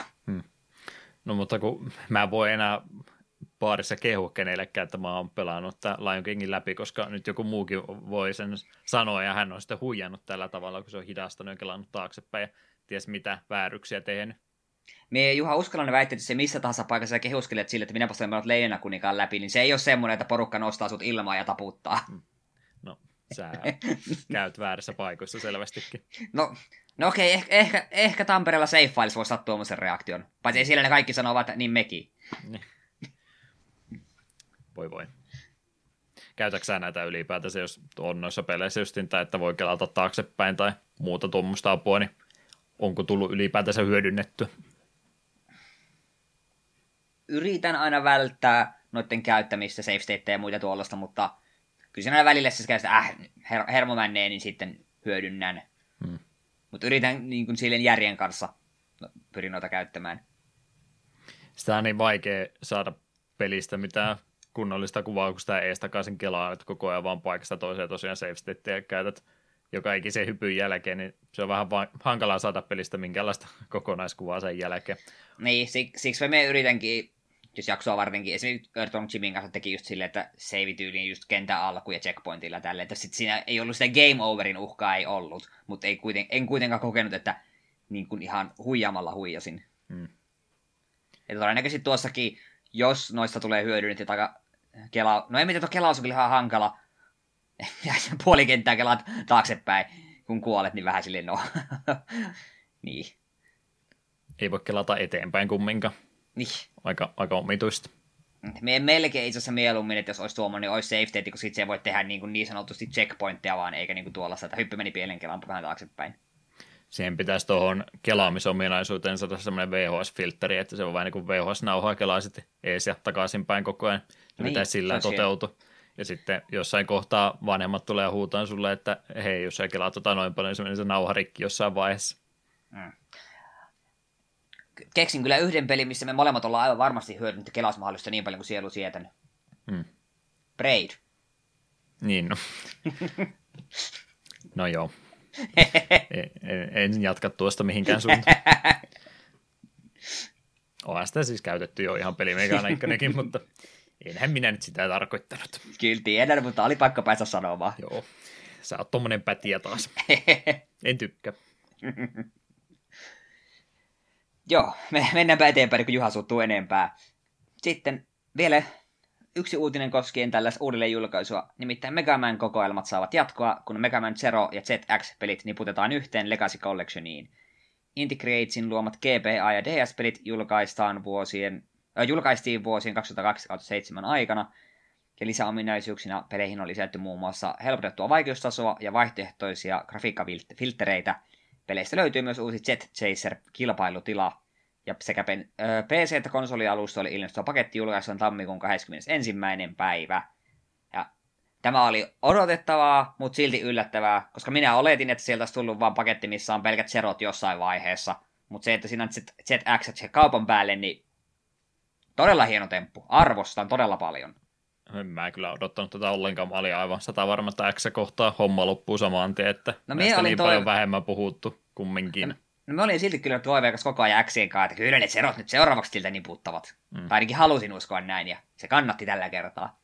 Joo, tää on kyllä erittäin mukava uutinen. Mulla on jäänyt Zerot kokonaan pelaamatta, vaikka Mega Mania muuten tullut jonkin verran pelattuakin. Niin ensimmäistä on pelannut silloin aikanaan, mutta en sitä kokonaan jaksanut läpi pelata. Mua eniten ehkä sinne just järjesty se, kun on GPA-alustalla sitten ne peli ollut, mutta siinä ei vaan niin näy ympärillensä oikein ollenkaan pienestä resoluutiosta johtuen. En tiedä, mitä tämä grafiikkaviltteri nyt sitten tarkoittaa, että onko siellä vaan palettisvappeja tarjolla vai olisiko siellä sitten oikeasti semmoinenkin, että sitä pystyy sitä pelialuetta laajentamaan. Mä en tiedä, onko se teknisellä tasolla, onko se kuinka vaikea juttu, kun ei se nyt mitään uutta peliin sinänsä lisää, kaikki alueet siihen on on piirretty valmiiksi ja muuta, että jos se vaan laajentuisi se peliruutu, niin sittenhän mä olisin erittäin innoissani.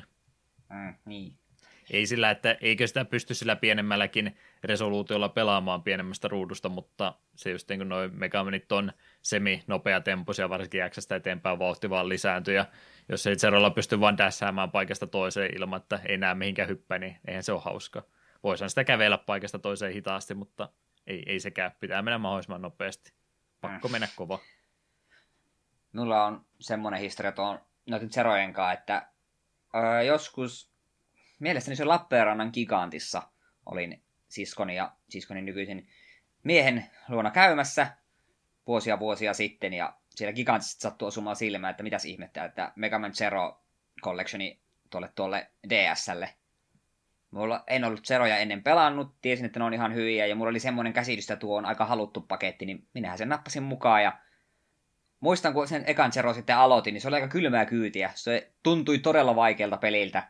Meidän tuskailisen kanssa vähän aikaa, mutta sitten se pikkuhiljaa tarjosi, kun jakso vetää, niin kyllähän se läpi meni ja vedi sitten ne pelisarjan loputkin, eli 2, 3, 4 siitä samasta paketista.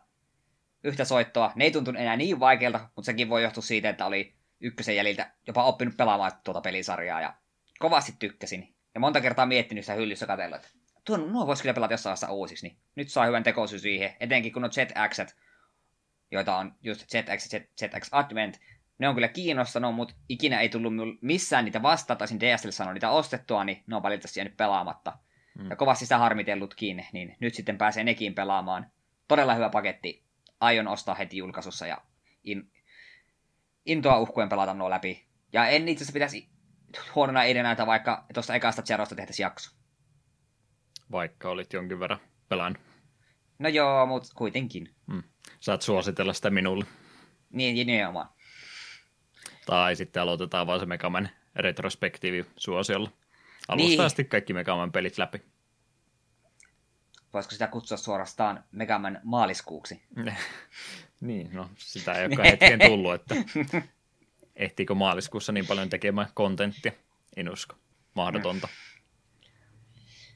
Mut joo, tämä oli siis meidän mielestä todella hyvä uutinen ja molemmat tullaan noita pelejä jatkossa pelaamaan. Ehkä niissä puhutaankin joskus. Hmm. Ja onneksi vasta tammikuussa muutenkin, että sitten voi ehkä pelata jotain muutakin. Niin. Erittäin hyvin tehty. Hyvä Capcom kerrankin. Vai Integratesi, kummalle tästä nyt kiitokset sitten meneekin. Niin, ja sitten sanon vielä jotain, minkä minä Twitterissäkin sanoin, ja moni muukin on tätä sanonut, mutta Battle Network Collection seuraavaksi. Hmm. Saisi looginen hyppy. Miten olisi Capcom? Ois, ois aika kiva. Hmm. Ois aika helvetin kiva. Miku, please, oikeesti. Tänne ne! Mä oon sokeasti vaan dissannut niitä aina, mutta pitäisikö minun vihdoin viimein kasvaa ihmisenä ja kokeilla niitä ehkä joskus? Kannattaa. Se, me huomasin kyllä sitä ennen kuin itse Twitterissä asiaa mainitsin, niin kyllä siellä a, a, aika moni oli aiheeseen liittyviä kommentteja ja giffejä laittanut, että hmm. seuraava tässä, miten ois. No. Että minä en ole ainoa ihminen tässä maailmassa, joka niistä peleistä tykkääkin, vaikka ne onkin vähän erikoisia tapauksia. Niin. No, Legendsit voisi saada johonkin pakettiin vielä. Se voisi olla myös yksi, minkä voisi hoitaa pois. Ne on aina ollut vähän emulaattorillakin ongelmallisia pelejä, niin olisi kiva saada ne sellainen virallisesti sitten pyörimään ja kunnolla pyörimään nimenomaan. Sehän se tärkeämpi mm. olisi. Totta.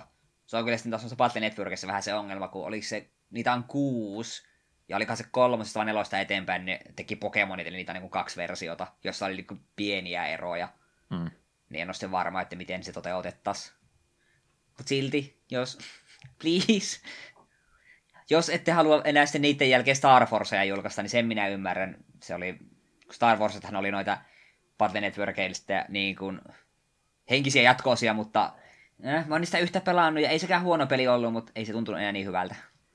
Oliko niissä se pelimekaniikka sitten kumminkin samankaltainen? kuvakulma oli vaihdettu, mutta idea oli sama. Mm, joo. Okei, joo. Mä piti mennä siis- ihan tota vanhojen muistikuvien vuoksi aina tota, tota, ennen kuin internet paisui tämmöiseksi, kun oli, niin aina mun suosikkisivu oli käydä mmhp.netissä, eli Megaman homepageillä, niin aina ihmettelin, että mikä ihme tuo Star Force-ikoni on, mutta okei, se on siis sitä tarkoittaa. Tuossa aina näen noin ikonit, kun vaan alkuperäisiä X ja pelaan sitten aina tuosta Zerosta eteenpäin, aina katson siltä, että mitäs nuo, onko nämä jotain kakkosluokan Megaman peliä, ei minä noista ole kiinnostunut. Ehkä se olisi vihdoin viimein aika noihinkin tutustua siis. Vähintään Battle-networkkeihin. Hmm. Tehdään näin.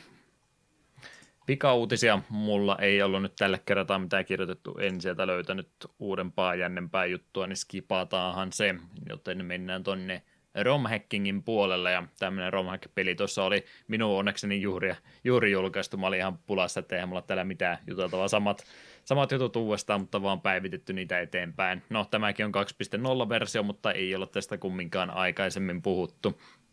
Ehkä itse pelistä varmaan jotain olla joskus sanottu. Semmoinen hidden kemi kumminkin on kyseessä, eli Chrono Triggeri. Oh, ja, mikä se semmoinen on? Tämä on varmaan joku Mana-sarjan peleistä, joku spin-offi. Chrono Trigger Plus-niminen romhack oli siis kyseessä 2.0-version oli justiin tässä nauhoituksia edeltävänä päivänä päivitetty. Eli tämä hackin tarkoituksena oli sitten palauttaa peliin näitä poisleikattuja kohtauksia sekä alueita, mitkä sitten tosiaan kehitysvaiheessa on jossain vaiheessa leikattu pois. Myöskin pukien korjausta tuossa on harrastettu ja pikkusen on vapautettu tuolta etenemisjärjestystä, eli missä järjestyksessä pelaaja pääsee noita asioita toteuttaa. Siinähän tosiaan yllättäen spoilereita varokaa. Nyt tulee pikkasen jonkin verran aika matkustetaan ja siinä toki on valinnan varaa jonkin verran, mutta eihän siinä pysty kovinkaan paljon järjestystä rikkomaan, mitä mä nyt viime pelailta muistan, että aika tarkkaan siinä täytyy asettia tietyssä järjestyksessä tehdä. Ilmeisesti tätä puolta siinä on nyt yritetty vähän rikkoa, että saisi pikkasen vapaammin tehdä asioita haluamassani järjestyksessä. Hmm. Joko on Chrono Triggerille tarve pelata uudestaan? No tuon kanssa niitä pelejä, mitkä on tullut pelattua aika monta kertaa läpi, ja kyllähän mulla se DS-versiokin löytyy, jossa on todella komeat välivideot. Jep, jep.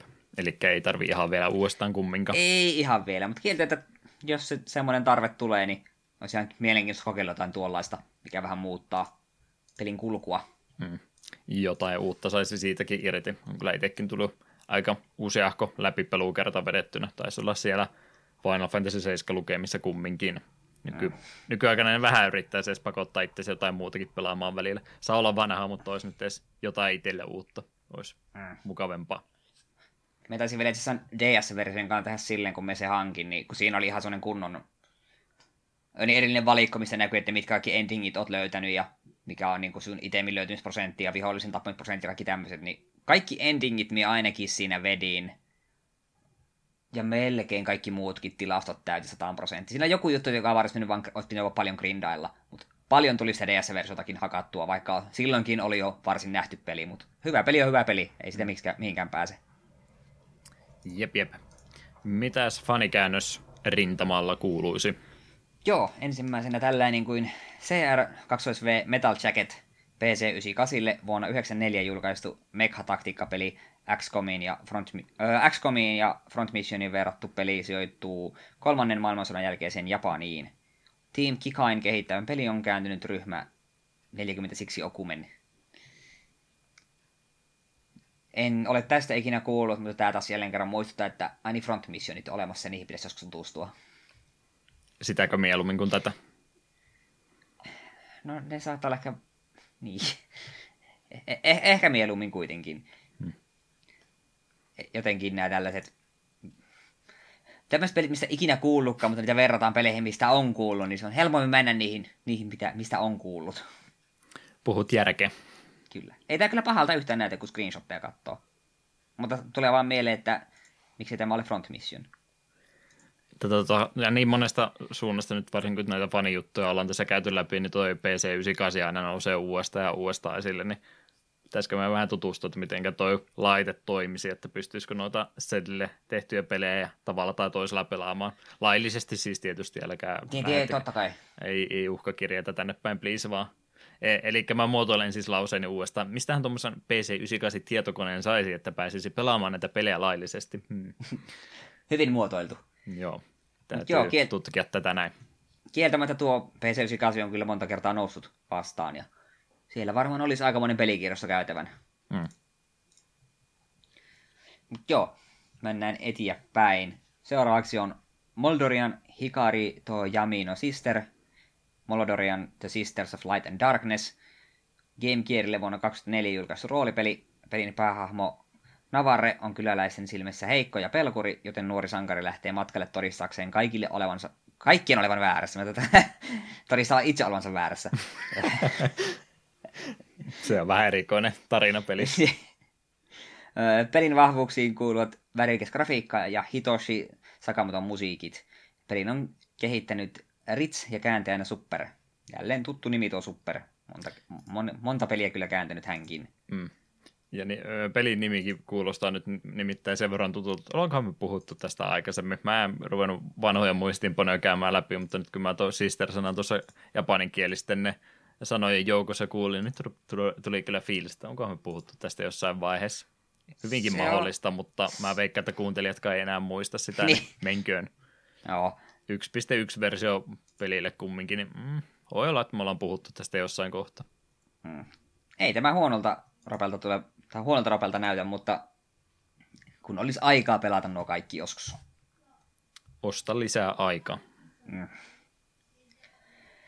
Sitten lisää PC98 ja Tuned Heart Kuten mainittu, PC98 vuonna 1996 julkaistu taktinen roolipeli. Kevyt henkinen ja värikäs peli ammentaa huumoria poliisidraamoista ja sarjoista. Pelistä löytyy myös visuaalinovelli-elementtejä, kehittäjänä ja julkaisijana Systemsoft, fanikäännösryhmänä Nebulous Translations. Okay. Nyökytellään vaan päätämme täällä ja se on vähän podcastia siinä. Mm, kyllä. No, kun nämä vähän... Tämä näyttää ihan videopeliltä. Niin. Värejä on ruudussa ja värit vaihtaa paikkaa välillä. Joo, ja noitakin taktisia roolipelejä olisi semmoinen aika iso valtameri tutkittavana. Mm. Mutta siinäkin on vähän se ongelma, kun sanotaan, että pitäisi, tai miettii, että pitäisi pelata taktista roolipeliä, niin sitten se miettii vaan, että pitäisikö se pelata Final Fantasy Tactics vai Diskaa. Ja, et, ne on ne isot ja tunnetut, mitkä sille mielessä pyörii. Mm. Jonain päivänä. Joo, siinä taisi olla käännöksetkin tähän hätiin. Joo, ainakin minun puolestani oli. Tämäkin oli viimeinen juttu tuossa voista ihan juuri juuri julkaistu, niin eipä sielläkään kovastihan tuolla aina joutuu tuommoista tekemään, että kun me ollaan tätä segmenttiä jonkin aikaa jo tehty, niin nyt rupeaa huomaamaan, että siellä sitten aika paljon on sitä samaa, mistä ollaan jo puhuttukin. Tulee niitä päivityksiä aina pikkasen, että enää aina kerrasta valmiiksi tulee huomaa niitä pukeja ja muita muita keskeeräisiä juttuja siellä matkan varrella, niin pikkusen täytyy filteroidakin jo pikkuhiljaa näitä pelejä läpi, ettei ainakaan monta kertaa samasta pelistä tulisi puhuttua.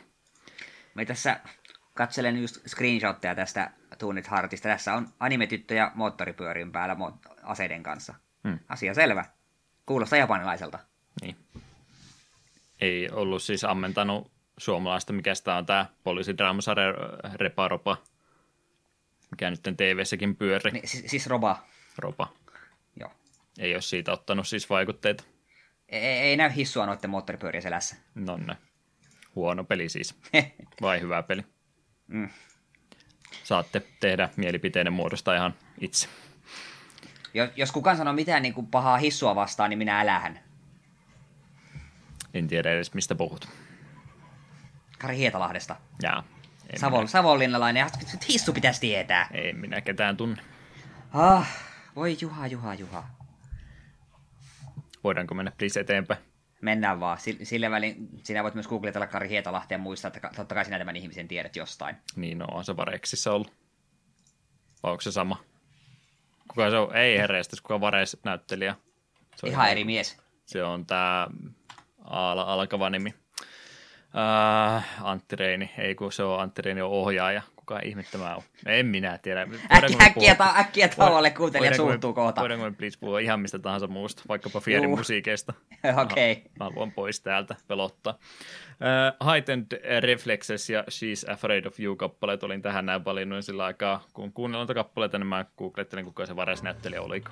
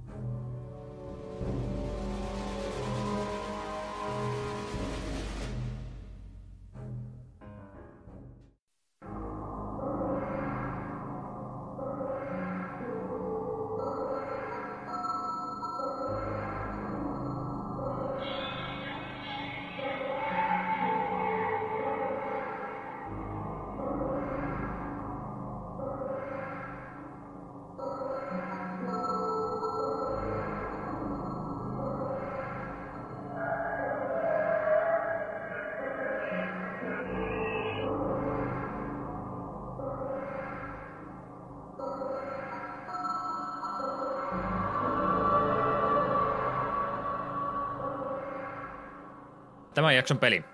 Ei puhuta Kari Hietalahdesta enempää. Puhutaan Fier-nimisestä pelistä. F.E.A.R.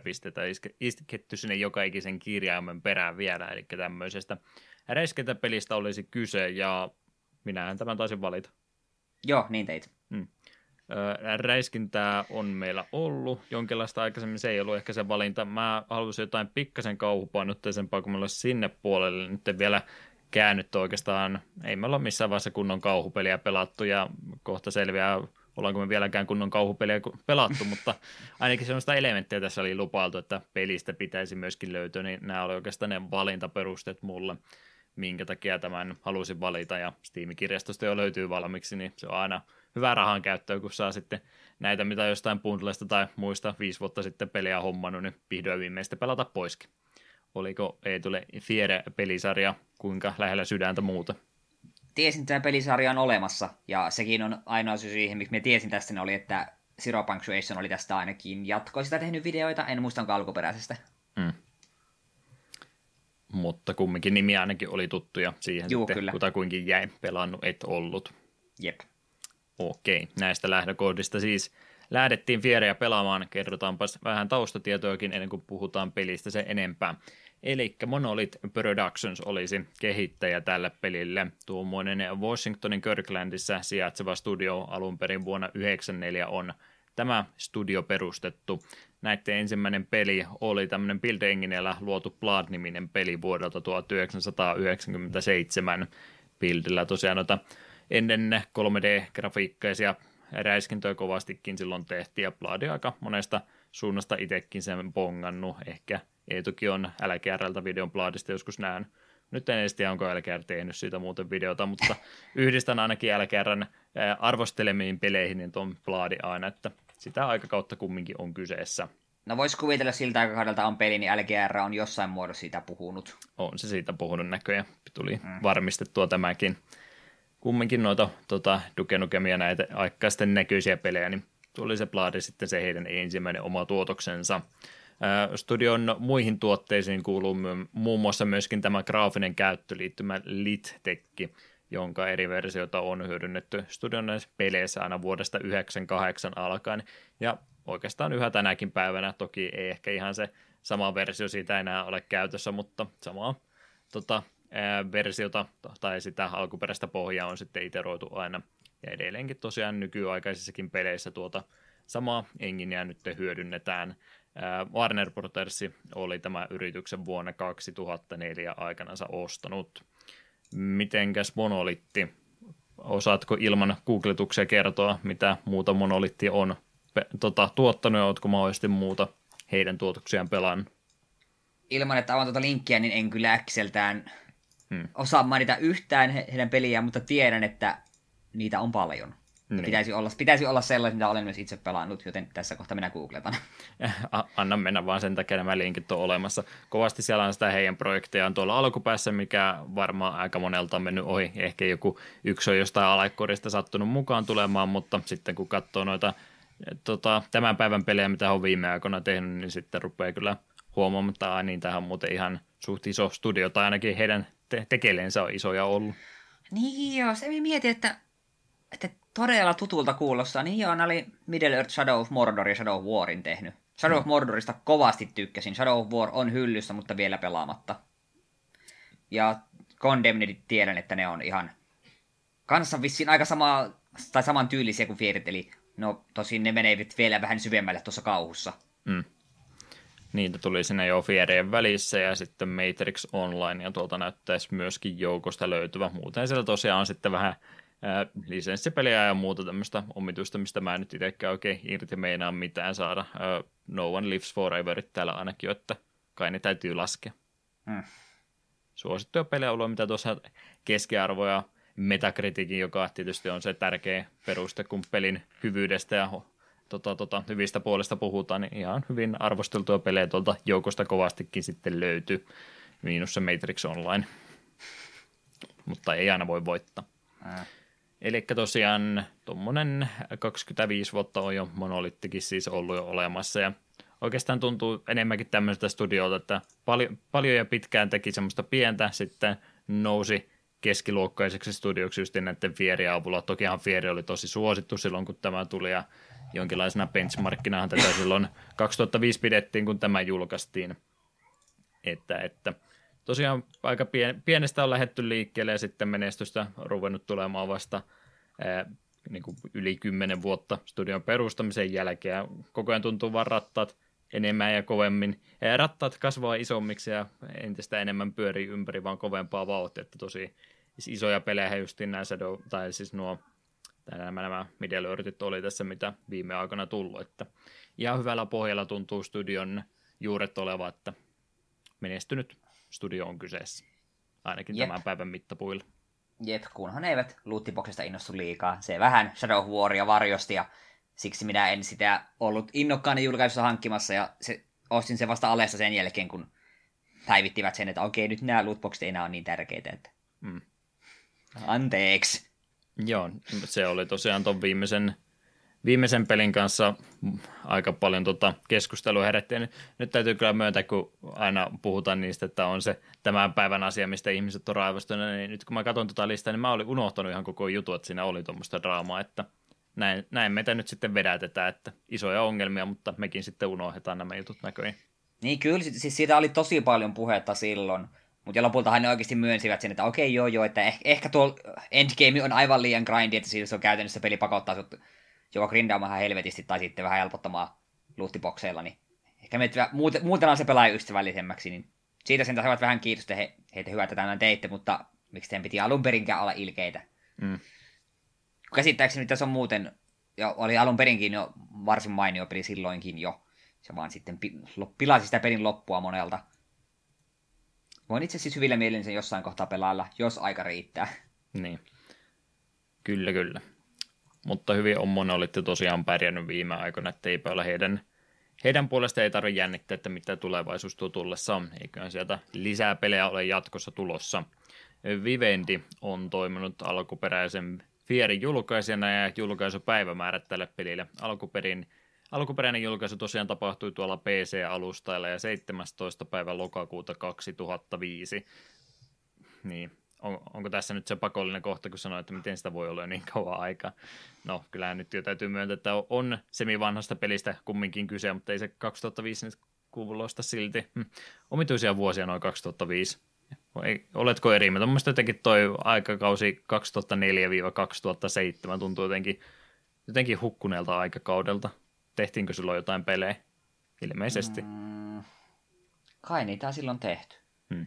Pleikkari 2 loppu vai oli siinä menossa sitten vaihettiin tonne Pleikkari 3 Xbox 360. Jotenkin vaan ei tuota ajan kautta sillä itse ainakaan hirveästi ajattele. Hetkinen, 2005. Me olin lukiossa silloin. Hmm. Huhhuh. Me pelasin silloin Pleikkari 2 silloin. niin. Tämä voi olla, että toiset muistaa paljon paremmin. Toki nyt täytyy muistaa, että sitä ei, ei nyt pitänyt tähän palata takaisin, mä rupesin Vovia silloin pelaan, se voi olla myös yksi syy, minkä takia mä en muista yhtään mitään muuta noilta vuosilta sitten. mä veikkaan, että se on varmaan siinä se syy, syy sitten. No, 2005 oli kumminkin PC-julkaisu tälle pelille ja sitten konsoliporttaukset tuli pikkasen perässä, eli 2006 tuli Xbox 360 versio ja Pleikkari 3 se sitten lopulta 2007 vuonna tuli. Genre tosiaan olisi räiskintää plus sitä kauhua – ensisijaisesti räiskintä, toissijaisesti kauhu. Tämä olisi ainakin minun mielipide asiasta, mutta keskustellaan tästä kohta lisää. Joo. Mutta tarinapuoli, ensimmäinen fieri. Ennen kuin kerrot edes tarinasta enempää, niin mistä se fier-sana tulee? Kirjoititko se akronyyminne vai mikä tämä sana tälle onkaan lyhenteelle? Kirjo... Mm. Kirjoitin sen ylös, olisin, olisin sen kyllä muistanut, koska se kuitenkin luki siinä alkuruudussa niin poispäin. Se on First Encounter Assault Recon. Kumpikohan tullut ensin, toi lyhenne vai tämä koko pisempi versio tästä. Kyllä me väitäisin, kun ne on ollut sille, että me, ta- me tehdään kauhuräiskintää, niin sille tarvitsee joku hyvä nimi, niin sitten ne on vaan, että no Fier on hyvä nimi, isketään pisteet väliin ja katsotaan, mitä tapahtuu. Hmm. Hyvä veikkaus on kyllä, todennäköisesti olet oikeassa. Mutta miten se tarinapuolen kanssa, mistä me lähdetään tämän pelin kanssa liikenteeseen? Joo, eli pelin keskiössä on tämä edeltä mainittu erikoisyksikkö Fier, jonka tehtävänä on pysäyttää mies nimeltään Paxton Fettel. Paxton on ottanut hallintaansa Armachan Technology Corporationin telepaattisesti kontrolloitavat kloonisupersotilaat, jotka tunnetaan myös nimellä Replika. Tärkeässä roolissa on myös mystinen tyttö Alma, ja pelin edessä paljastuu, että nimettömäksi, jäävä pelattavalla, nimettömäksi jäävällä pelattavalla hahmolla on jokin yhteys tähän mystiseen tyttöön. Sopivasti Siinä... paljastit ilman, että spoilasit kaikki. Kyllä. Hyvin se, oli, se oli tavoitteeni. Mm. Olet onnistunut tavoitteessasi. Jep. Eli meillä on nimetön sankari tässä näin, ei ole mitään nimeä tälle ohjastettavalle hahmolle annettu ollenkaan, eli ei siinä mielessä ole tärkeä osa ainakaan alussa tätä itse pelin tapahtumia, vaan ihan nimetön sotilas sitten on kyseessä. Tosin oot kyllä erittäin, sulla on erittäin korkeat refleksit, näin ainakin tässä briefingissä sulle sanotaan, että viikon oot ollut vasta harjoittelemassa, mutta lukemien mukaan tämän sotilaan refleksit ovat aivan toista luokkaa ja sen takia sut päästetään sitten tosi toimiin näinkin lyhyellä varoitusajalla. Jep. On se hienoa, että meille on sattunut näinkin hyvä hahmo osumaan sitten tähän käsiteltäväksi. Niin, se saattaa ehkä liittyä siihen mystiseen yhteyteen, mikä tähän tyttöön on, josta ei, ei puhuta. Ei, kun se on vaan sen, tämä on vaan sen takia, että se on, se on coolia. On tosi gileitä, kun sä, sulla on noin hyvät refleksit. Niin. No, mitä, mitähän se mahtaa tarkoittaa, puhutaan tästä kaikesta ja vähän muustakin tässä näin. Mutta joo, tosiaan tämmöistä kauhuelementtiä sitten yritetty tuolta kautta saada tähän perusräiskintään mukaan, ja pelihän alkaa aika perinteisesti, mitenkä monet tämmöiset FPS alkaa, että semmoista pientä, ei sanota suoraan tutoriaaliksi, että ei, ei ole mitään VR-missionia sulle alkuun annettu, mutta tutorialmaisesti kumminkin tuo peli sitten lähtee tässä liikenteeseen, että auton kyydistä nousta ylös ja siinä sitten vähän pientä tekstiäkin sulle ruudulle isketä, että käyvänpäs vähän nyt namiskoja ja muita läpi, niin päästään sitten tutustumaan tuohon pedin rauhassa. Tota, justin tässä tutorialia-alueessa, miten nyt mentiin, niin mulla aina, aina ensimmäinen asia, että kun saadaan hahmo ohjeistettavaan kuntoon siihen, no ensimmäiseksi tietysti mulla on se, että mä oon säätänyt puoli tuntia grafiikka mutta se toinen puoli tuntia se, kun mä säädän sitten kontrolleja mieleiseksi, niin eli kun tutorialissa nyt ollaan yritetään vähän hakea tässä näppäinten paikkaa, ja 2005 tässä kohtaa mä ainakin olisin olettanut, että me oltaisiin päästy jonkinlaiseen yhteisymmärryksen siitä, mikä nappula kuuluu mihinkin, mutta ei se ainakaan tuntunut siltä, mitenkä Eetun kanssa oli. Olitko tyytyväinen tuohon ihan defaultti näppäimiin, mitä PC-alustalla oli, vai joutuiko vähän hakemaan ja ehkä mahdollisesti myöskin säätämään, että mikä nappula teki mitäkin? Tiedätkö, kun siitä jo pari viikkoa, kun me tuon peli aloitin, ja me pelasin tosiaan loppuun asti, niin me en yhtään muista, sä muutinko me kontrolleja vai ei. Se, mm. se, taas, se, se taas me käytiin medkittejä, Rstä me latasin niin kuin pitääkin, Cstä mä niin kyykkyy. Joo. Välillä niistä hyppäsin. Näin, näin, näin asioiden pitää mennä. Mm. Medkitistä voidaan miettiä, mutta jos Rstä ei lataa ja Cstä ei mä kyykkyy, niin jokin on pielessä mä oon erittäin eri mieltä tuosta C-painikkeesta, että se ei kyllä siihen mielestäni kuulu. Joo, mä ymmärrän, että se alkaa C-kirjaimella, mutta siihen se loppuukin se kätevyys tuossa kyyrässä. Jos se kontrollista me kytkyy, niin sitten voi peli uninstalloida saman tien pois. No, onneksi sen pystyy pindaamaan uudestaan. No joo, kyllä siis tosiaan vastilla liikkuu ja välilyönnissä on se hyppy, niin nyt on ne aika vakiutunut alusta asti. Ja joo, R, lataa nämä jutut, niin on ihan jees. Tota, muuta, mitä tässä sitten tutorialien kautta täytyy käydä läpi ja huomaa sitten tuossa pelatessa, mä en tiedä minkä takia mä nyt nämä kontrollit halusin heti ottaa ylös, mutta yksi ominaisuus nyt ennen kuin mä unohan kokonaan, niin mitä noissa konsoliräiskinnöissä sitten on, onko oikeastaan kaikissa peleissä luovuttu. Kyllä niitä yritettiin vielä Xbox 360 aikakauden alkupuolella yrittää, eli siis tämä liinaaminen, eli tota, vasemmalle ja oikealle päin kallistaminen, niin mm. näistähän on aika lailla luovuttu nykypäivänä kokonaan. Mä mua ainakin harmitti silloin. Mä kyllä nyt oikeastaan toki lopetin räiskintöjen pelaamisen jo aikoja sitten muutenkin, mutta ainakin joku tekosyy sille mulla varmaan oli se just kun näistä painikkeista luovuttiin. Kuuhuja eihän se oli tässä nyt kumminkin laitettu, Joo. että pystyy kulman takaa vähän, vähän vilkaisemaan että mitä siellä tapahtuukaan. Ja mä veikkaan, että se on just varmaan sen takia, että kun rupesi konsoliräiskinnät tässä kohtaa sitten kumminkin ajamaan PC-räiskintöjen ohi ja sitten todettiin, että mihinkä nämä nyt tuossa ohjaimissa laitetaan. Joko ne laitetaan sinne takapainikkeisiin ja nyt sulla on sitten kaksi näppäintä vähemmän käytettävänä tai sitten niistä luovutaan kokonaan pois. No, mä en tiedä miksi mä tartun tähän nyt kiinni, mutta kysyn kumminkin, että onko sulla yhtään näitä liine-näppäimiä ikävä ollut sen jälkeen? Me olin kokonaan unohtanut, että tuossa edes pystyi liinaamaan ennen kuin sinä asian mainitsit. Mm. No se tulee niin selkärangasta itsellä, että totta kai täytyy joka ikinen kulma vähän vilkaista näitä näppäimiä hyödyntämällä, mutta joo, ei niitä kyllä enää nykypäivänä hyödynnetä. Ei oikeastaan missään. En mä muista edes, milloin on viimeksi pelannut peliä, missä pystyy noin tekemään. Kadonnutta kansanperinnettä tuo kumartelu, tai siis tota, tota, kulman takaa vilkuilu. Tämä on erittäin hyvä järjestelmä, miten me puhutaan tästä pelistä. Käydään nämä tärkeät asiat ensimmäisenä pois. No joo, muun muassa tämä näppäimien kaikki muut toiminnot, ne käydään tuossa tutorialin vaiheessa sitten peli alussa aika lailla läpi. Ja muutenhan tuo tutoriali myöskin samaa näkee muissakin peleissä, että aika paljon sitten yritetään tämmöisiä elokuvamaisia ja muuta tämmöistä kädestä kiinni pitämistä harrastetaan tuossa pelin alussa huomattavasti enemmän.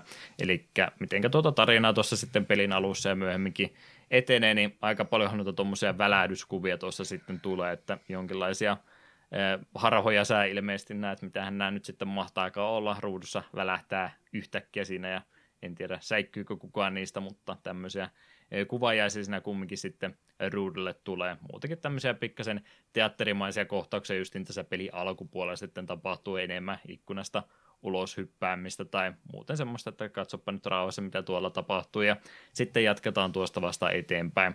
Ainakin itselle se pisti silmä, että just tämmöistä tarkkaa suunnittelua oli tässä peli alussa tehty enemmän, että varmastihan sinä näit, mitä tuossa juuri tapahtui, että piti nämä hoitaa ensin alta pois ja peli avautui sitten vasta myöhemmässä vaiheessa enemmän. No pitää se esitellä, että katsokaa, kun me ollaan uutta ja ihmeellistä. Hmm. Kumminkin ihan nätti peli ja muuta, niin totta kai se täytyy alussa hoitaa nämä pois ja sitten annetaan ohjekset vasta myöhemmin käteen. Mutta joo, tosiaan tuota tarinaa, miten tässä pelissä nyt sitten kerrotaan, niin on justiin näitä tämmöisiä pieniä takaumapätkiä, eli tokihan se sun hahmo pitäisi olla ihan eh, nimetön sankari, mutta jotain – jotain tässä nyt kumminkin ihmeellistä, jota kovastikin kysellään omituisia kysymyksiä, joko sitten ihan vaan harhava kuvien kautta tai mistä sitten ikinä sitä tuleekaan, mutta yritetään kumminkin jollakin tavalla sitä pelihahmoa saada nivottua tuohon pelin päätarinaan mukaan.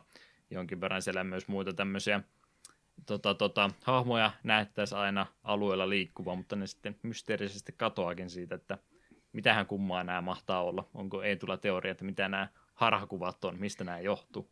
No, so, haluatko, että me spoilaan tarinaa? En, en halua, mutta... No siitä minä en oikein vastata tuohon kysymykseen. Sun, sun, täytyy, sun täytyy arvuutella sillä niin kuin sä et tietäisi. Joo, ne on jo, jonkin sortin outoja, liekkö kaveri mielenvikainen vai miksi näkee näkyjä.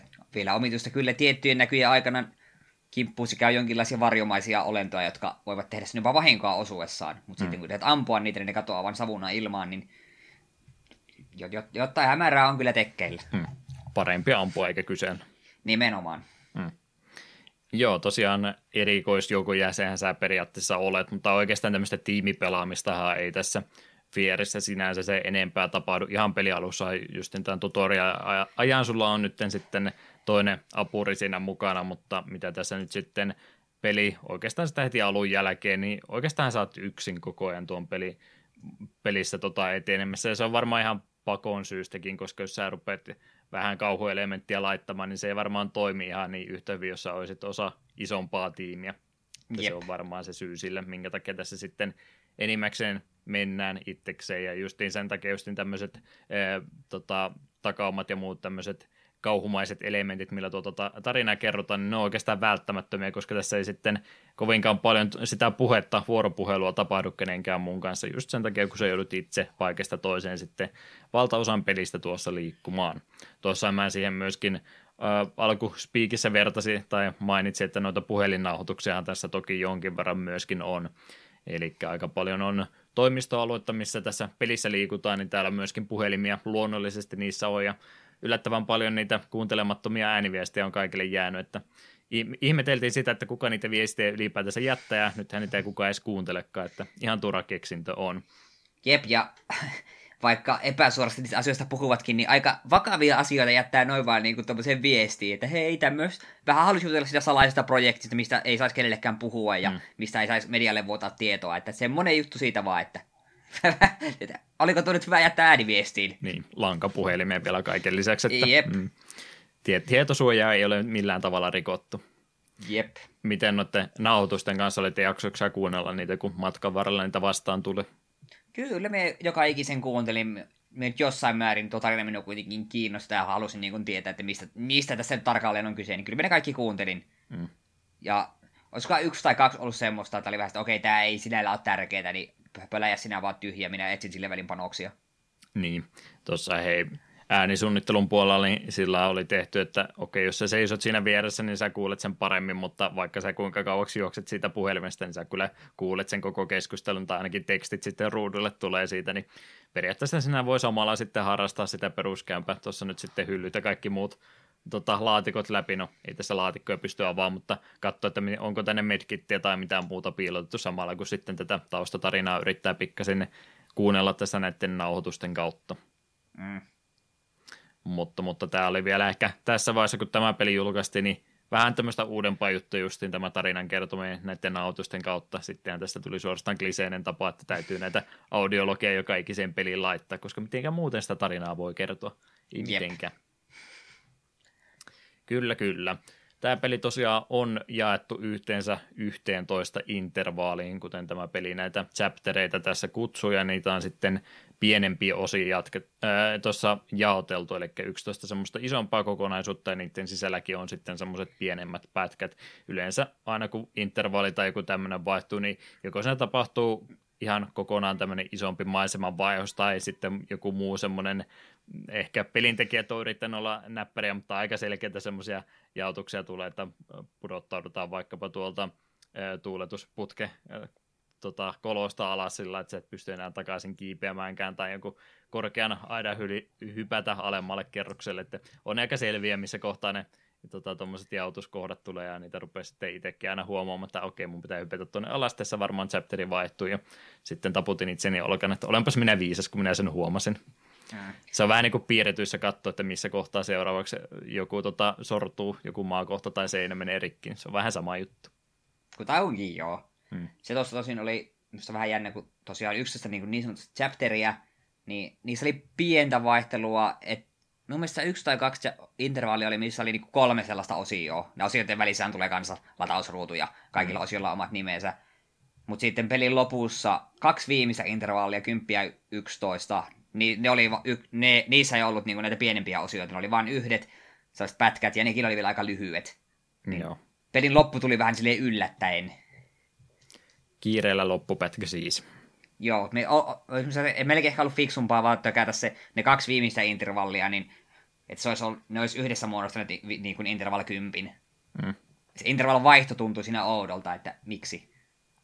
Eikä nämä mukaan mahtuneet saman chapterin alaisuuteen, vaan sen eri osioiksi. Kuulostaa pisemmältä kuin isompi numero. Se on totta. Se on, se on varmaan sitä taustalla. Mm. Joo, joko se maiseman muutos sillä on sitten yritetty laittaa piiloon, tai sitten tosiaan otella taukojakin. 2005 vuoden pelin toki silloin vähän vielä enemmän rajoituksia olla, että kuinka isoja alueita voi tehdä, niin sillä vähän yritetty sitten maskerata tosiaan sitä, että yritetään niitä lataustaikoja ja muuten sinne piiloon laittaa. Onneksi tänä päivänä ne tapahtuu sitten ihan sormien napsautuksen aikana, ettei sen se enempää tarvi odotella. Tuohon aikaan varmaan ehkä vähän enemmän joutunut sitten välissä odottamaankin. Tänä päivänä ei enää niin paljon koneelta tuo onneksi vaadi. Mm. Kyllä, kyllä. Tosiaan tarinasta tässä nyt yrittänyt mahdollisimman tarkkaa ja monipuolisesti ilman spoilereita puhua, mutta ihan näin muuten, ennen kuin ruvetaan tuosta toimintapuolesta enemmän puhumaan, niin käytetään aasin siltana tätä kysymystä, että mitenkä tuo tarina ja toiminnan tasapaino sun mielestä tässä pelissä on onnistunut. Eli tokihan tässä nyt ollaan lähetty hakemaan tarinavetoisempaa peliä, peliä kuin monesta aikaisesta toisen maailmansodan räiskinnästä tai mitä muita e, taktisia räiskintöjä tässä tähän aikaan tulikaan, niin sitä on kyllä yritetty tosiaan painottaa enemmän, mutta pakko tämän silti räiskintä ensisijaisesti olla, koska sitten se peruskuluttaja on kumminkin sitä mieltä, että tämä on ihan tylsä peli, kun mä en saa ampua ketään päähän tässä näin. Niin, niin nämä kaksi voimaa vetää nytten narua toisensa suuntaan, niin on, onko tässä nyt onnistuttu tämä kaksi elementtiä tasapainottaa vai kuinka on käynyt? No, joka kerta kun hypättiin tarinassa toimintaan, niin me melkein fyysisesti näin, kun joku painaa balon katkaisi, että okei, nyt ollaan toiminnan puolella, ja sitten katkaisi edes, okei, nyt ollaan taas tarinan puolella. Että tuntuu, kun olisi kahta eri peliä, jotka sitten napsautettiin vaan napista, että nyt, nyt vaihdetaan tälle puolelle. Hmm. Se ei, kovin saumatonta se muutos ei ollut. Suorastaan, suorastaan aika töksähtävää, kun tuo tarinan puolella peli yritti kuitenkin niin kovasti, että heitä on helvetin mysteeristä ja pelottavaa. Ja välillä tuleekin niin ihan, tuli varsin mainioita tunnelmallisia kohtauksia, kun menet ovesta ja yhtäkkiä oletkin eri käytävässä kuin missä sun piti olla. Ja sitten se päädyt ampumaan jotain pelottavan näköistä haamua, ja sitten yhtäkkiä oletkin taas siellä toisessa käytävässä, nyt katossa on verta, ja mitä täällä tapahtuu. Se niin kuin onnistui luomaan tällaisia ihan hyviä tun- painostavia kohtauksia, ja muutaman kerran ihan oikeasti myönnän, että säikähin, kun yhtäkkiä Muun muassa, y- tai siitä mitä sanoinkin, kun käytet tikkaita, niin sun hahmo kääntyy ympäri ja lähtee laskeutumaan niitä, niin kuin normaalisti. Mm-hmm. Mä menen tikkaille, painan F, että se tarttuu tikkaista kiinni, käyn ympäri ja näen Allaman jalat siinä tasanteelta, mitä minä juuri lähdin, niin siinä kohtaa hätkähin oikeasti. On, peli onnistui säikättävät parin kertaa, parin kertaa, niin sen, sen takia, koska tämä tunnelma ja tarinapuoli onnistui jossain määrin kauhupelinä, niin se ei oikein toiminut sitten enää sen kun yhtäkkiä se ottaa sillä toiminnan keskellä slow motionissa ampulemassa headshotteja ja mm. tuhoat kokonaisen osastollisen tyyppejä ilman minkäänlaista ongelmaa. Niin se ei oikein musta toiminut tasapainosta kauhupuolenkaan, toisin kuin just vaikka Silent Hilleissä, niin koska kuitenkin niissäkin taisteleminen on kömpelö ja se on sellainen viimeinen asia, mitä sä haluat tehdä. Se yleensä haluat Silent Hillissä Resident Evilissä mahdollisimman vähän taistella, koska se tunnet olos turvattomaksi, niin tässä se se tuntenut olos turvattomaksi. Se vähän, vähän söi sitä kauhupuolta. Hmm. Joo, kyllä mä ainakin väitän, että varmaan molemmat ollaan vähän fiksumpia senkin kannalta, vaikka ei mitään pelisuunnittelijoita ollakaan, eikä yritetä semmoisia esittää, mutta kumminkin ollaan jonkin verran pelejä pelattu, tiedetään vähän mitenkä asiat on tehty eri peleissä ja varmaan sitten toki jonkin verran on, on YouTuben puolta tai muualta katsonut jotain semmoista pelisuunnitteluun liittyvää juttua, niin kyllähän sitä nyt sillä rupeaa kaiken sen jälkeen huomaamaan näitä tämmöisiä kohtia, että justiin se tarinapuolikin on aika monesti semmoista, että se on, se on tarkkaan suunniteltu ja siinä kohtaa vaikka sulla periaatteessa on vapaa kontrolli kamerasta, niin silti sun hahmo on aina justiin osoitettu sinne suuntaan, missä joku seuraava kuva ja ne on, tai justiin tuo etukin juttu, niin siinä mm. se justiin kameran kääntä, että sä et voi olla missaamatta tätä säikähdyskohtaa tässä näin, että kyllä se on sillain siinä mielessä aika tarkkaan kuratoitu kokonaisuus, että kyllä sä kaiken mahdollisen siinä huomaat ja muutenkin aika suoraviivainen peli, niin huomaahan näitä tämmöisiä kohtia sitten väkisinkin, että kyllä siinä, jos ei nyt suoraan kädestä pidä, niin kyllä se aika lailla semmoista punaista lankaa pitkin koko ajan menettäessä alusta loppu, että siinä mielessä mä en nyt oikein nyt lähde sanomaan tuon tarinan toimivuudesta muuta, että niin, indie-pelit myöhemmin just on lähtenyt sitä kauhupuolta hakemaan siitä nimenomaan, että sulla ei ole, ei ole oikein varusteita, sä et pysty taistelemaan niitä vastaan takaisin, ja sitten on Fieri, jossa sulla on kumminkin ties minkälaista naulapyssyä ja muuta rynnäkkökivääriä kädessä, niin se ei ihan samalla tavalla kuin kumminkaan toimi, varsinkin kun se toinen puoli sitä pelistä sitten on, jos ei nyt semmoista ihan suunnatonta tota silmitöntä räiskintää, niin kumminkin, niin ei, ei tämä mun mielestä oikein tämä tasapaino kovinkaan hyvin omasta mielestäni ainakaan toimi. Hmm. Ainut kerta, milloin me muistan, että peli siirtyi tästä toiminnasta kauhun puolelle aika huomaamatta. Si- siinä kanssa vähän hätkähdin. Siinä oli mun mielestä vähän aikaa vasta ollut vähän isompi taistelu, mä käytöä pitkin, mistä pitää mennä. Näin, että vastuussa sotilas just on niin kävellyt sitä ohi, niin mä no minäpä menen perään ja melee iskulla sen kerrasta kumoo. Ja sitten huomaankin, että me lyön aseen perällä olematonta, että se, se, se kyseinen vartija, mitä luulin viholliseksi, olikin vain kanssa tämmöinen kuvaajainen, niin se, se onnistui kanssa vähän sille menemään iho alle, kun se tuli jotenkin sille yllättä, että hetkinen, hetkinen, hetkinen, nyt me mentiin var- näille, tähän, tälle pelottaville vesille ilman, että minä huomasin sitä. Mm. Mutta semmoisia kohtauksia pelissä on tarvinnut vähän enemmän. Että ollaanko me tultu vaan liian kyynisiksi myöhemmin vai onko se just niin sitä, että ollaan Meillä on 14 vuotta nyt kokemusta Fierin julkaisun jälkeen muistakin peleistä, niin ehkä niitä asioita sitten tässä kohtaa osaa vähän eri tavalla katsoa. Eikä se kysymys, mitä mä tässä nyt haen takaa, niin se, että on, säikyttääkö nämä pelit paljon paremmin silloin, kun nämä justiin tuoreelta. En väitä sitä, että se täytyy olla nimenomaan mahdollisimman nätti graafisella tasolla, että peli onnistuu säikyttää meitä, mutta kumminkin kun nyt on puolitoista vuosikymmentä vanha peli, niin jotenkin niitä naruja ehkä, mitkä näitä, näitä hahmoja ohjaa ja peliä ohjaa, niin jotenkin ne huomaa ehkä vähän helpommin nyt sitten näin jälkeenpäin jälkiviisaan. No se on kyllä totta, kun kuitenkin tämä peli oli koko ajan aika putkijuoksu, että se ei hirveästi päässyt, niin, niin. Ka- se oli kun kauhuleffa olisi katsonut suurimman osa ajasta. Mm. Mut, tai siis, siis sen ajasta, kun mitä oltiin näissä niin sanotussa kauhuosioissa. Tosin sitä mieltä loppupuolella rupesin miettimään, että jos tästä pelissä olisi leikattu kaikki nuo toimintakohtaukset pois, pidennetty näitä kauhusessioita, otettu slow motioni pois, otettu sulta aseet pois, jätetty ehkä just se pistooli ja muutama panos per kenttä, niin tämä olisi toiminut kauhupelinä ja tarinana paljon paljon paremmin. Mm. koska minä väitän, siitä minä pidän kiinni, että välillä tämä peli onnistuu oikeasti luomaan tosi hyvää kauhutunnelmaa. Se vaan tuo toiminnan puoli rikko sitä ikävästi. Niin. Ei, ei semmoista jännitystä kovinkaan pitkään asti kertomaan, kun se tuli taistelu kumminkin on sitten vain muutaman minuutin päässä, muutaman huoneen päässä. Että vaikka siinä sitä toimistosukeltelua välillä onkin ollut, kun sä oot lampun valossa yrittänyt paikasta toiseen mennä, mennä ja tarkkaan katsoa, että onko siellä mitään tulossa ja kuunnellut sitten vähän kryptisiä puhelukeskusteluja siinä välissä, niin ei, siinä ei välissä kertomaan niin paljon kuin se sitten taas seuraavassa kohtaa mennään kauata vauhtia ja ammutaan päät irti ja ne napsahtaa niin kuin pää pois, niin on se vähän ristiriitainen minun mielestä. Jep. Mutta kyllä se, kyllä se, että se peli oli, tai myi, minkä verran myinkä ikinä, niin se vaati kumminkin se, että sitä toimintaa tässä piti kumminkin olla. Mm. Niin me vähän joka kerta huokasin syvää, että voi hitto, taas kun tätä mennään, kun pelotte, pelottelujen jälkeen kuuluu vihollista radiopuhelukeskus, että äh, taas pitää räiskiä. Hmm. Ettei se semmoinen mysteerisyys niin paljon tässä nyt saa sitä tilaa, kun sitä toimintaakin täytyy sitten näin paljon loppupeleissä olla. Jep. Harmi sinänsä, mutta ehkä tuohon aikaan vielä ei semmoista amnesia-tyyppistä peliä vielä oltaisi uskallettu julkaista varsinkaan tämmöistä, tämmöisen budjetin peliä. Niin. Ehkä epäreilua tuommoisen indie-pelin toki verrata, koska lähtökohdat on eri ja budjetit eri ja kaikki muuttuu vähän eri juttuja, vaikka edes jotenkin verrannollisia ehkä olisikin. Hmm.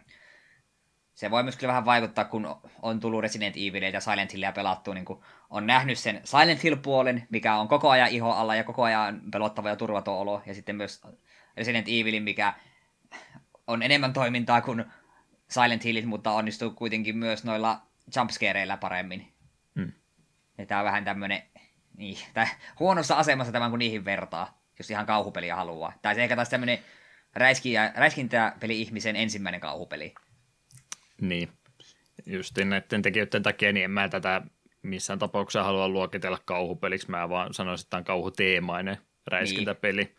Ettei tässä nyt oikein semmoista puhdasta kauhua missään vaiheessa oikein tule. Pieniä segmenttejä joo, mutta ne hukkuu sitten tähän isompaan kokonaisuuteen, ainakin omasta mielestäni.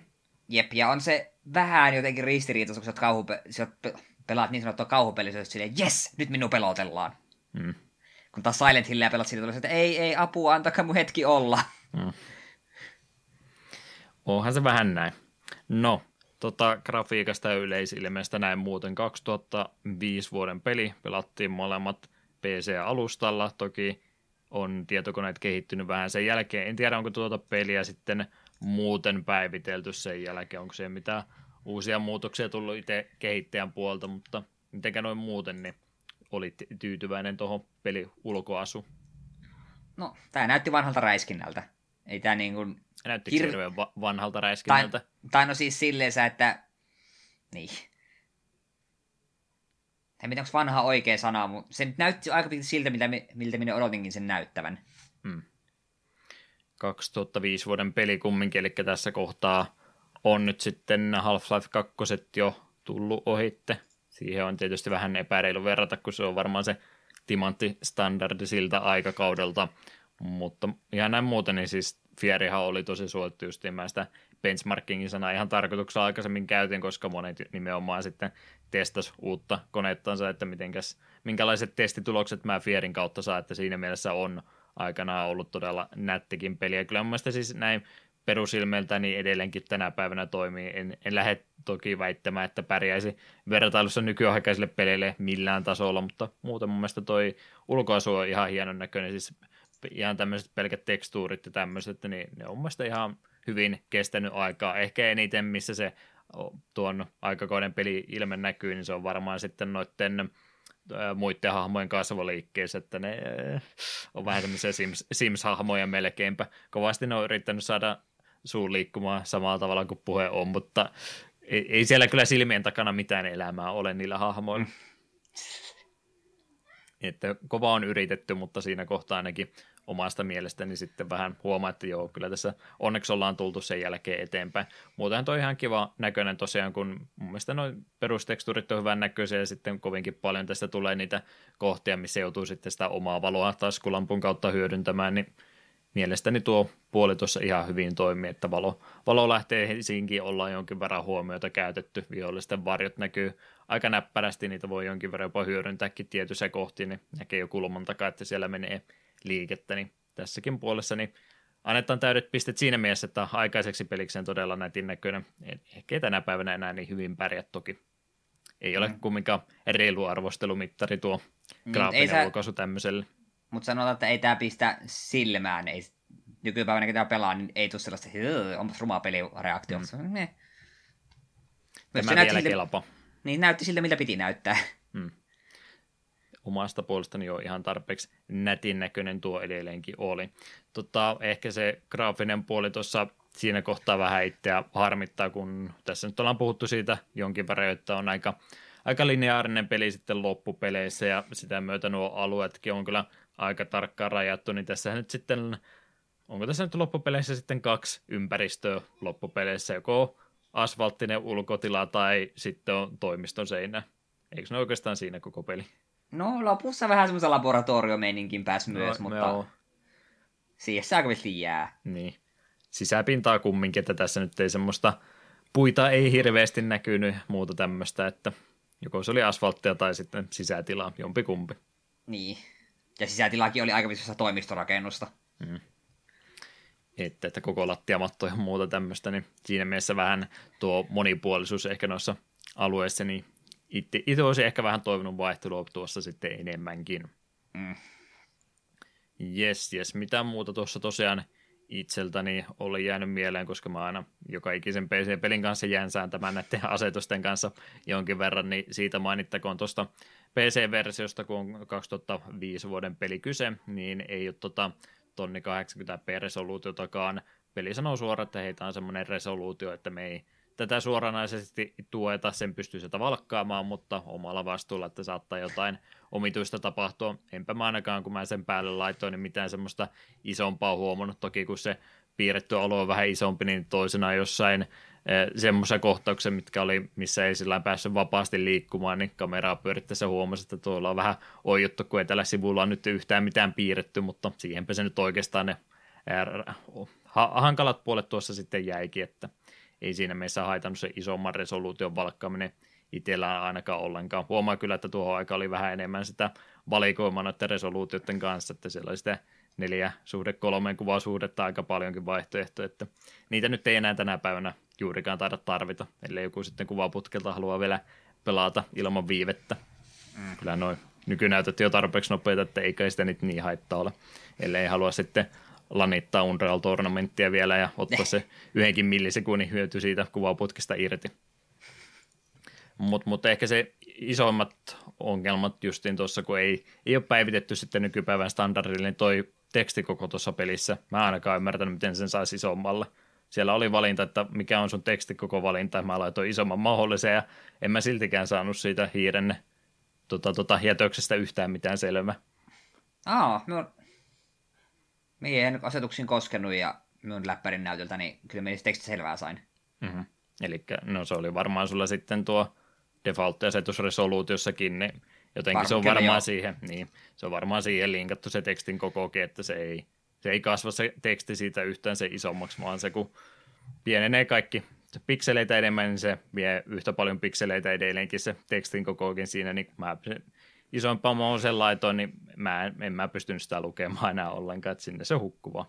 Okei. Okay. Se, se, on vähän harmi sitten tosiaan, jos yrittää tota, mahdollisimman nettinä pelinä pitää sitten jatkossa. Ja kaikkein iso ongelma tuossa ainakin nyt tässä PC-versiossa itsellä oli toi FPSn kanssa ongelmaa. Tuliko ei tule mitään tästä, huomasitko koko juttu edes, vai onko tämä taas näitä juttuja, kun Eetu pyörittää silmiä, että en minä mitään tämmöisiä huomaa ikinä. No välillä kyllä tuli semmoisia droppeja, jopa minä huomasin, että oho, oho nyt, nyt, nyt, nyt vähän tökkii. Hmm. Mutta ei ne yleensä kauaa kestäneet. Ja me en oikein ymmärtänyt, millä logiikalla ne välillä heiti iso vihollisuuden keskelle granaatia, ei mitään, ja sitten välillä avasin oven, niin peli yhtäkkiä sanoi, että apua, nyt tässä on liikaa asioita minulle. Mm-hmm kovin loogisesti ainakaan se minun koneella nuo FPS-ongelmat ei tullut. Niin. Joo, itsekin yritti kanssa ihan siis semmoisella, vaikka nyt läppärillä joo, toki tällä kertaa pelasinkin tuota, niin, niin toki on jo on jo totta todella overkill setuppi siihen nähden, minkälainen kone tuo aika ollut, niin ei pitäisi mitään omituista tapahtua, mutta silti, en tiedä onko se tuossa Enginessä se vika vai minkä takia, mutta tuossa pelissä aika monella nykypäivän setupilla pelaajalla niin tulee noita FPS-ongelmia. Siihen on onneksi olemassa siis sitten ihan fanien tekemä patch, että sen saa kyllä hoidettua pois. Se ongelma vaan siinä just ilmenee, että se peli niin käynnistyy ihan näppärästi, ei siinä mitään, sä tutorialia pelaat ja oot ihan iloinen, että tämä pyörii näillä mun tota 144 Hz asetuksella todella smoothisti ja sitten se vaan niinku hyytyy omituisesti, että se ei jostain, johonkin ne hukkuu ne frameit sitten kokonaan, sitten me ollaan jossain 340 fps tasossa koko ajan kiinni, ja mitään muuta siihen syytä ole muuta kuin vaan lukee sitten jälkeenpäin, että okei, tässä on peli enginessä tai jossain on se vika, ja lataa tuo päivitystiedosto ja asenna se tuohon noin, niin sitten se pyörii taas nätisti, että sen kun hoitaa pois, niin se oli ainakin itselle se, mikä eniten tuossa ärsytti. Pyörii mm. kyllä peli ilmankin, mutta tuommoiset asiat mä ainakin haluan itse näistä saman tien pois. En tätä muuten voi pelata. Jep. Frame puritisti. Täytyy kaikki freimit saada irti. Mutta joo, siitä pelimekaniikasta nyt varmaan kaikkien muutakin voitaisiin puhua. Ollaan tarinasta puhuttu ja miltä se peli näyttää, niin kai sitten itse pelaamisestakin pitäisi enemmän puhua, kun sitä toimintaakin on, niin mitenkäs Eetu tuo räiskintäpuoli tuossa nyt sitten toimii muun muassa, mikä tässä nyt olisi tuo, minkä minä tässä sulle highlighttaan, niin mikä on se tärkeä ominaisuus varmaan tuli taistelussa. Joo, no siis tämä peli ei millään muulla tavalla yritä edes aloittaa perusräiskinnästä, kun sulla on tuo slow motioni, voit, sulla on alhaalla niin sanottu reflex-mittari, painat nap- nappulaa, niin kaikki hidastuu ja mittari lähtee kulumaan ja voit se milloin tahansa ottaa pois päältä, niin, niin kaikki suuret taistelut hoidettiin sillä slow motionin päälle, headshot, headshot, headshot, headshot, mittari loppuu äkkiä takaisin nurkan taakse ja hengaalle sillä hetki. Mm. Eli tähän aikaan ei vielä tota heltit ja armorit tullut takaisin, mutta slow motion mittari sulle tulee takaisin, niin sitä voi sitten kyllä käyttää ihan niin paljon kuin huvittaakin. Eli aika paljon tuossa pystyy ongelmista selviämään sillä, että kun on vaan rauhassa menee ottaa sun slow motion mittarin takaisin, ja, vai reflex mittari, kun se nyt oikeasti tässä oli. Sitten menee taas seuraavaan tulitaisteluun täysmittari päällä ja rauhassa poimii niitä sitten niin kuin marjoja sieltä ja sehän menee aika helposti tulitaistelut sillä, kun ei viholliset reagoimaan suhun ollenkaan. Kutakuinkin joo. Siellä nurkan takaa kun tulee, niin ja sitten tietenkin kun pysyt jo äänestä, äänestä laittoi tämän Iron Sight-tähtäyksen, niin pääsee vähän tarkemmin tähtäilemään. Niin slow motioni päälle, Iron Sight päälle, kurkkaat vihollinen siellä pari, pari luotia, ja sitten kun, jos vihollinen ei tiedä, että sitä ammutaan, niin se ottaa enemmän damakea. Jollain logiikalla luoti sattuu päähän enemmän, kuin sitä ei tiedä, että se on tulossa. Se on ihan videopelilogiikka. Kyllä, niin sitten sille, jep, sillä pystyy napsimaan kauemmat, ja sitten jo pari kertaa me ihan vaan silleen, että juoksi huoneeseen heti pohjaan tuo reflex, aisina vihollinen, haulikko, pari lata, latausta ennen kuin se kerkee edes tajuta, mitä tapahtuu, niin silleenkin oli hyvä aloittaa moni taistelu. Hmm. Joo, ei se tosiaan mikään välttämättömyys ole, että varsinkin tulee semmoisia vähän pisempiä tulitaisteluita tuossa välissäkin, missä se mittari ei yksinkertaisesti vaan riitä siihen koko juttu, että se ehkä, no sitä voi käyttää tällä, että jo, kaikiseen tilanteeseen se, mutta kyllä noista tulitaisteluista ihan ilmankin sitä pystyy selviämään, toki huomattavasti vaarallisempaa ja vahinkoakin sitten enemmän ottaa, kun ei pääse sitä hidastelua harrastamaan. Jep, kyllä tuossa huviksi kun googlettelin ja kattelin, niin yhdessä tapauksessa löytyykin sellainen vinkki, että jos haluat sitä pelissä vähän lisää haastetta, niin älä vaikka slow motionia. Mm. Niin, nyt kun mä rupean miettimään, niin tuo voisi itse asiassa jopa olla jo hauskempi peli, kun sitä slow motionia ei ole ollenkaan. Hmm. No silloin se vaatii... Helpottaa sillä... kyllä paikottaa aika paljon.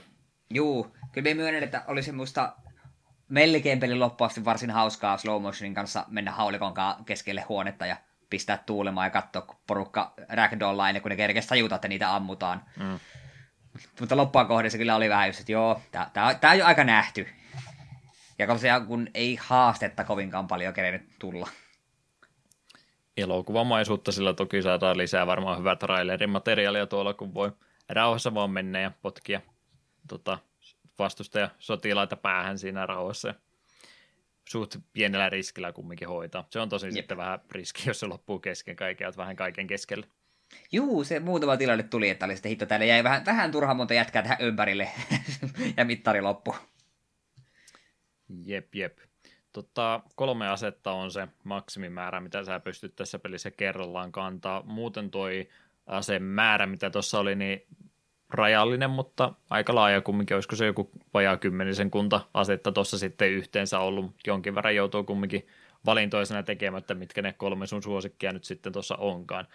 Kummin sä mieluummin näitä pelaisit sillä, että justiin vähän rajoitetaan tuolla, joutuu miettimään asevalintaa vai haluatko kaiken mielellään aina kerralla mukaan, ettei tarvitse tätäkään miettiä. No kyllä me alku oli vähän harmissa, niin kun neljäs ase tuli vastaan, että ai mun pitääkin joku vaihtaa pois, mutta aika äkkiä me huomasi, että rynkky ja haulikko plus sitten yksi, mitä vaihtelee vähän sen mukaan, mitä tulee vastaan, niin se riittää aika pitkälle. Koska se mm. rynkky ja haulikko kombo oli varsin tappava pelin loppuun asti. Kuulostaa samalta pelaamiselta kuin itselläkin. Joo, kyllähän se on aina se, että, että oh, nyt joutuu vähän miettimään, että mitä tästä seuraavaksi ottaa, mutta sitten kun huomaa, mitä se neljäs ase tekee, niin kyllä se pistooli sinne ojaan pohjaan sitten aika nopsaan lentää, että ehkä mä ilman sinuakin tässä pärjää. Jep, ja kuitenkin kun just perus utseja, rynkkyjä ja haulikoita vihollisilla oli jatkuvasti, niissä oli panoksia koko ajan, niin sitten se just kolmantena asena mulla pyöri. Tää nyt saa, löytyi raketiheitet, siinä on muutama hassu, kutin pidetään sen mukana. Ah, no nyt löytyy tää joku ihme energia-ase. Pidetään sitä mukana niin kauan kuin panoksia riittää, niin mm. lähinnä kun tuli jotain vähän isompia, ör, isompia örmyjä vastaan. Mutta aika paljon tuli sellaisia asioita, just sitä, että aa, nämä raskas asetut tiput tiputtaa niitä penetrator ilmeisesti naulapyssyn tapaisia, niin en minä, aika nopsaa me totesin, en minä noihin edes jaksa koskea. Hmm. Ja sehän oli pelin paras osa se Penetrator justi. Nää, Va- ei, rymppi ja haulikko. Tämä on Fierin tärkeä ase. Aivan uskomattomia teräspalkkeja ampuja. Sillähän pystyy vielä naulaamaan viholliset seinäänkin kiinni. En minä huomannut. Un- unelmien täyttymys. Aa, emme huomannut. Me pari vihollista tapoi silleen ja sitten me pysytään rynkky ja haulikko. Näillä mennään. Hmm. Joo, kyllä näillä valtaosasta tilanteesta onneksi selkeä ja paljon vahinkoilla tekee, kun pystyy tosiaan sitten aikaa hidasta rauhassa pääkudit siinä sitten tähtäilemäänkin, niin niillä kyllä melkein kaikista onnistuu jo selviämään pelkästään näillä kahdella aseella. Panoksia toki tulee niin paljon, että ei tässä ikinä semmoista tilannetta tule, että multa loppu nyt panokset kokonaan kesken, että kyllä sulla aina, aina kaikkia tuntuu oleva. Jep. Ehkä ne erikoisaseet korkeinta just, että ne ei saa loppua kesken, mutta perusaseissa niin kyllä niitä kuteja jatkuvasti sulle syötettiin lisää. Mm, mutta minä myös väittäisin, kun tässä pelissä tuo e, e, eri vihollisten määrä on aika pieni, että sillä harvoja tilanteita oli, se tarvitsit niitä sitä ytympää tulivoimaa. Et siinä niihin tilanteisiin aina mulla oli joko raketiheitin tai sitten se ihme energia-ase, repeater niin. vai mikä se oli. Joo, välillä siellä tulee niiden perusvihollisten joukkoon niitä vähän vahvempia, kun on se, en tiedä minkälainen Juggernotti tämä ensimmäinen vähän vahvempi vihollinen on, mikä vähän enemmän rankasua kestää ja robottia siellä saattaa olla mukana ja loppupäässä on sitten vihollisella saattaa olla niitä samoja vaarallisia energia-aseita ja muitakin mukana, että loppupeleissä kumminkaan ei nyt niin hirveästi eri vihollistyyppejä ole. Niin itse asiassa, niin, mietin, perussotilaat, joilla oli aseita pistooleista rynkkyihin, sitten oli just ne raskasti ase harniskoidut kaverit, jotka kaatu aika hyvin slow motioniin ja muutamaa, tai no useampaakin kuin muutama, mutta kuitenkin haulikolla taas tarvitsi monta kertaa, niin kyllä ne kaatu. Sitten oli nämä droneit, jotka oli lähinnä vain ärsyttäviä. Öö, Sitten oli pari, muutama peli aikana tuli niitä mekhoja, sellaisia kunnon öö, ihme pieniä mekkakävelijöitä. Niitä ei kovin monta peliä aikana tullut. Ne oli jo aika tukalia vastusta, jos ei ollut mitään erityistä. Ja sitten ainut semmoinen vähän erikoisempi vihollinen, mitä mä olisin toivonut, että sen tyylissä ollut enemmän, oli nämä ihme häiven ninja-tyypit. Mm. Ne tulivat iholle ja välillä muuttuvat näkymättömiksi, teki ihme akrobatialoikkia, mutta niilläkin oli sama heikko kuin aika monella muullakin. Slow motion ja haulikkoa naamaa. Mm. Siinä ei paljon ninjailut auta. Joo, ei tarvitse miettiä heikkouksia paljon, kun kaikki on heikkoja haulikolle naama. Jep, ja et, lähinnä just se, että kun joo, ne oli nopeita, mutta niillä ne yritti aina tulla sun iholle. Niin jos oli etelässä slow motion, niin se, niiden nopeus ei hirvittävästi niitä lämmitä. Hmm. Joo, ne oli oikeastaan ainut semmoisia vähän kauhuelementtisiä vihollisia, mitä siinä olikaan sitten, että ne oli ainut, mitkä sillä onnistu päästä aina yllättää, kun saattoi yhtäkkiä katosta lähteä laatta pois ja ne pudottautui sieltä alas ja sitten kun ne yrittikin piiloon mennä, niin niitä ääriviivoja silti onnistui aina välillä näkee, että missä se liikkuu sitten kumminkin. Tosi nopeita tosiaan, että niiden kanssa jo vähän joutui varovainen olemaankin. Ne Jep, kyllä fiksuja vihollisia. Jep, myös ylipäätään toivon, että niitä on ollut pelissä paljon enemmän. Niitä ei nimittäin koko peli aikana tullut kuin ehkä joku päälle kourallinen, ehkä mm. kaksi kourallista. Et niin, niitä montaa ei tullut. Joka oli harmi. Me odotin melkein, kun ne tuli ekaan kertaa. Okei, nämä on nyt jatkossa perusvihollisia, mutta ei. Kohta tuli taas taas perussolttu ja tykin ruuaksi. yksi äh, ominaisuus, mistä peliä aikana sä kehuttiin kovasti, oli vihollisten tekoäly. Mitenkä 2019 tuntui, kiinnititkö huomiota vai oliko vain nyt hukkuu nykyisen, kun ny, no on, on muutkin pelit kirinyt sitten peliä kiinni, mutta miettii, että 2005 vuoden peli, niin kyllä ne on mun mielestä ainakin suht fiksusti osas käyttäytyä, että ne li- liikkutiiminä, ne osas suojaa hakea hyvin, mutta kyllä ne aika monesti oli myös vähän ehkä turhankin aggressiivista, hei tuolla menee kulman takana toi yksi, mennäänpä possujunassa juostaan sitä kohti sitten täältä reunakotta toki, mutta ei ne nyt välillä osannut sitten, pysähteli sillä niin kuin avoimelle tulilinjalle, että ai se oli sua, mä rupean ampuun sua tässä näin. Joo, se tuntui kanssa, että niiden tekoäly niin kuin oli pääsääntöisesti hyvä, mutta välillä niillä tuli joku ihme glitchi, että okei, nyt, nyt me yhtäkkiä unohdetaan kaikki, mitä me osataan. Kyllä niitä muutaman kerran tukalammassa tilanteessa niin yrittivät jopa flankata mun selusta ja niin poispäin, niin se vähän yllätti, että oho, oho nämä, nämä tuntuu niin kuin oikeilta vihollisilta eikä pelkällä tykiruuvalta. Mutta sitten hmm. välillä ne tosiaan teki postjunat. Kyllä, ja meni, mu- muutenkin me... olettaisi enemmän tuommoista erikoisjoukolta, että jo ihan hyvä, että ne osa, osaa tosiaan suojaa käyttää muuta, että se olisi se minimi, mitä nykypäivänä toki vaaditaan. Itse aina ajattelin, että kun tässä nyt sä oot kumminkin se yksi soturi, mä nyt ehkä oota aina peliltä liikaa, mutta kun sä oot vaan yksi sotilas, niin aina, aina ne jotenkin tuntuu, niin, jotenkin semmoinen tyhmyys niistä kumminkin silti paistaa läpi, että ne, ne ei oikein tiedä, mitä siellä viereisessä huoneessa tapahtuu, ja ehkä ne jonkin verran ku, kuulee kumminkin, mutta ei, ei niin tunnu noin sotilat toisillensa kovinkaan paljon sen sitten loppupeleissä puhuva, ja sitten ne lähtee sua aika huonosti etsimään, että jos sä pakitat kaksi huonetta taaksepäin, niin harvoin ne perää enää siinä kohtaan tulla. Mm, se on kyllä totta.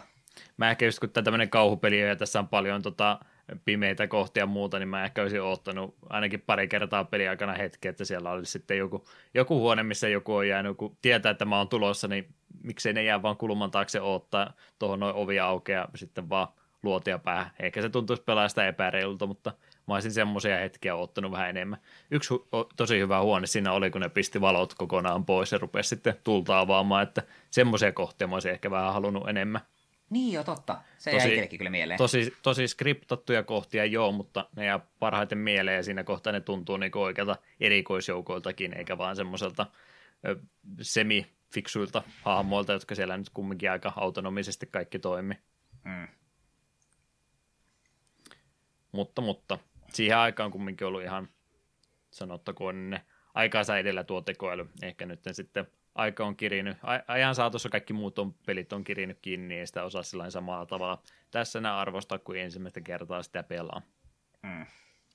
Tota joo, mainitsin tuosta, että heltit ja armorithan tässä ei tosiaan takaisinpäin palaudu, mitenkä heltti-armoritilanne noin ylipäätänsä oli, että olitko koko ajan raapimassa heltkittejä kaikkia mahdollisia mukaan vai – kuinka paljon näitä sitten tarvitsi. Ja miten ne on ylipäätänsä, että onko sulla näitä helttikittejä ikävän nykypäivänä. Yleensä nyt riittää, kun menee vaan kulman taakse kolmeksi sekuntia, niin kyllä ne avohaavat siinä sitten parantu.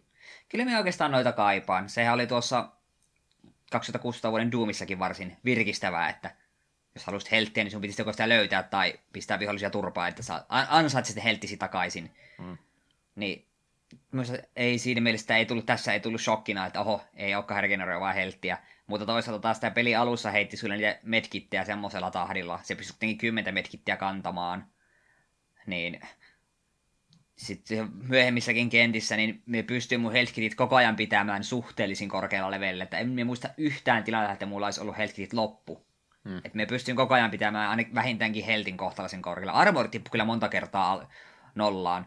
Ja kyllä me kuolemaankin lähellä kävi, mutta yleensä sitten vaan imas pari health, health siinä kesken taistelun ja kai matka jatkui.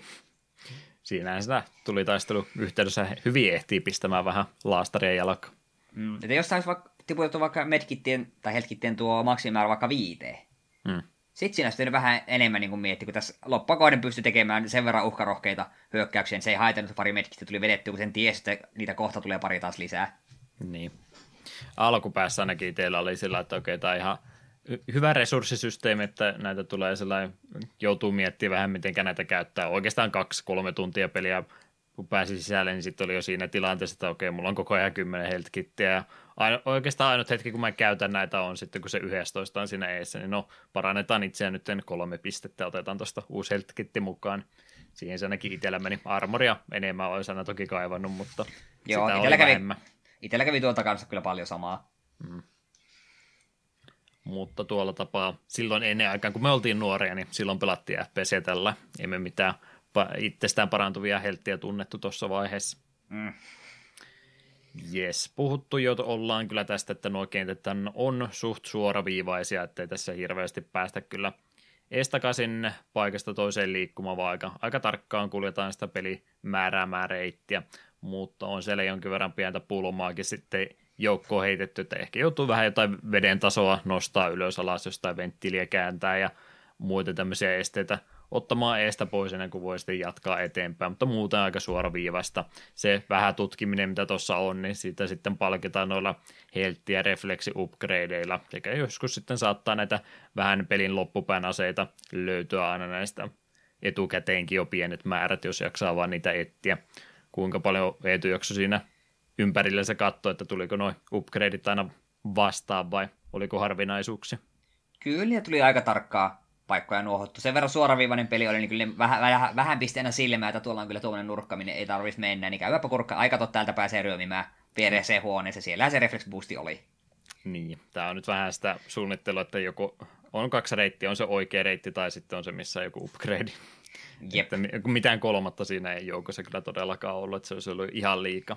Mm. Siinä vaiheessa, kun peli meni läpi, niin kun jokainen helttibuusti nosti viiellä, niin me olin 165 vai 170 heltissä. Että kyllä niitä tuli, jos mietitte viisi tulee jokaisesta, niin kyllä, ja sadasta aloitettiin, kyllä niitä tuli löydettyä. Mm. Reflex upgradeja en ole varmaan paljon niitä tuli, koska se vaan se mittari vaan kasvoi, ja me en yhtään muistanut, tai kiinnittänyt huomiota paljon se kasvoi jokaista boostista, niin me, me en tiedä, miten paljon muilla sillä oli, mutta kyllä me niitä useamman, useampi tuli kyllä löydettyä. Joo, yleensä oli just jotain tuuletuskanavia tai muuta pimeässä nurkassa joku pieni reitti, mitä ei muuta kuin lampuvalossa huomaa, ja sitten sieltä pikkasen kiertä edellisen huoneen puolelle, niin siellä sitten joku upgrade oli, että ei niin mitään se isompia juttuja ollut, ja pulmatkin tosiaan aika simppeleitä oli, että eipä sinä se enempää. Tota, jälleen kerran ehkä mä peliltä odotan vähän liikaa, mutta tuosta itse kenttäsuunnittelusta piti sanoa, niin miettii miten menee. Toki joo, mä ymmärrän, että se voi kuvitella isompina kokonaisuuksina nuo alueet, mutta aina kun on näin suoraviivaisia pelejä, niin mä ensimmäisenä tulee mieleen, että miten nämä ihmiset, jotka täällä käy töissä, niin tämä on niin yksi pitkä putki vaan, ja joutuu kauheita kiertoreittiä vetämään, että ne pääsee omalle työpisteellensä. Ainakin mun mielestä nuo alueet tuntuu just semmoiselta, että tässä on kauhea putki vaan tässä läpi, ja eihän tässä ole minkäänlaista aikaa käytetty arkkitehtuurin suunnittelussa. Tämä on aivan kamala tämä layout, että miten ihmiset pystyy elämään näin, miten ihmiset pystyy käymään töissä näin. Joo, kieltämättä siitä vähän paistoi se läpi. Siinä vähän oli yritystä, että siellä oli tiettyjä ovia, mitkä niihin oli kaadettu kaappi eteen, että niitä ei saanut auki, niin sen takia sinun piti kiertää jostain monimutkaisempaa reittiä, että jos kaikki olisi ennallaan, niin tästähän olisi hyvin näppärä mennä. Mm. Mutta kun tulee vain semmoisia pätkiä, että on hirmuinen iso aula ensiksi, sitten menet seuraavalle käytävälle, siinä on nyt jostain kumman syystä yksi toimisto tuossa kohtaa, sitten tulee tota, ehkä kolme laboratoriohuonetta yhtäkkiä perään, sitten taas kaksi toimistoa ja kaikki on nimenomaan semmoisessa putkessa suoraan yhteen järjestykset, että joutuu, joutuuko ne oikeasti toistensa huoneesta kävelemään koko ajan läpi, kun ne haluaa, haluaa vaikka ruokatauolle mennä tai muuta, niin, niin. Ja palvelee toki sitä, että saadaan peli tämmöiseen rytmitykseen, mutta toi itse kenttäsuunnittelu mun mielestä vaan tuntuu näissä niin omituiselta. Vai onko tässä se, että kun kumpikaan meistä ei ole ollut isossa amerikkalaisessa firmassa toimistotyöntekijänä? Sekin Ehkä voi se olla se oikeasti menee just noin. Hmm. Ja se kun pimeässä liikkuu, niin ehkä me vaan mentiin sekaisin. Se voi olla. Hämäs meitä vähän liikaa. Hmm. Kyllä, kyllä. No, niin, tuossa oli vielä tuossa ihan alussa, olin kirjoittanut ylös, että mitenkä oli tuossa pelissä, kun nyt tätä tuli tästä looli, niin oliko tässä yhtään jätetty tilaa tuolle hiiviskely- ja taktikointipuolelle? Vai oliko se pelkkää aseet vaan laulaa nappi poissa ja Jeesus ohjaa? Muutama hassu tilanne oli, että oli vartija selkä minun kohti, niin saatoin hiipata taakse ja melee iskulla. Jota muuten tuli käytetty aika vähän, niin kerrasta kanveesiin. Hmm. Muuten se on aika sitä, että joo, slow motionin päälle ammuskellaan, tai sitten, jos tunsin oloni oikein hurjaksi, niin kattelin, että tuolla on isoin vihollis keskittyä, heitän sinne granaatin ja odottelin, että tilanne vähän rauhoittuu ja menin sitten räiskimään loput. Että siihen hmm. jäi minun taktikoinnit ja hiiviskelyt. Ei se oikein onnistu se taktikointi millään tasolla, kun yleensä se tuli tästä tilanne on semmoinen, että siellä on se kolme, neljä tai viisikin vihollista yhtä aikaa.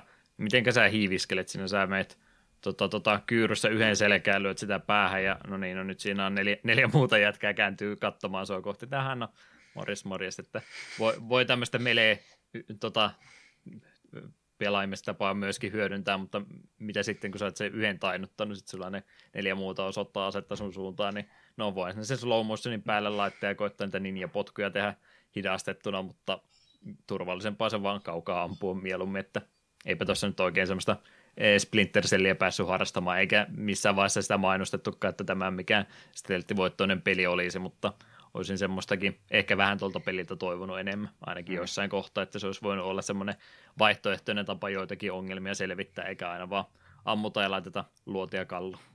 Mm. Harmi sinänsä, mutta odotukset oli ehkä vähän vääränlaiset minulla.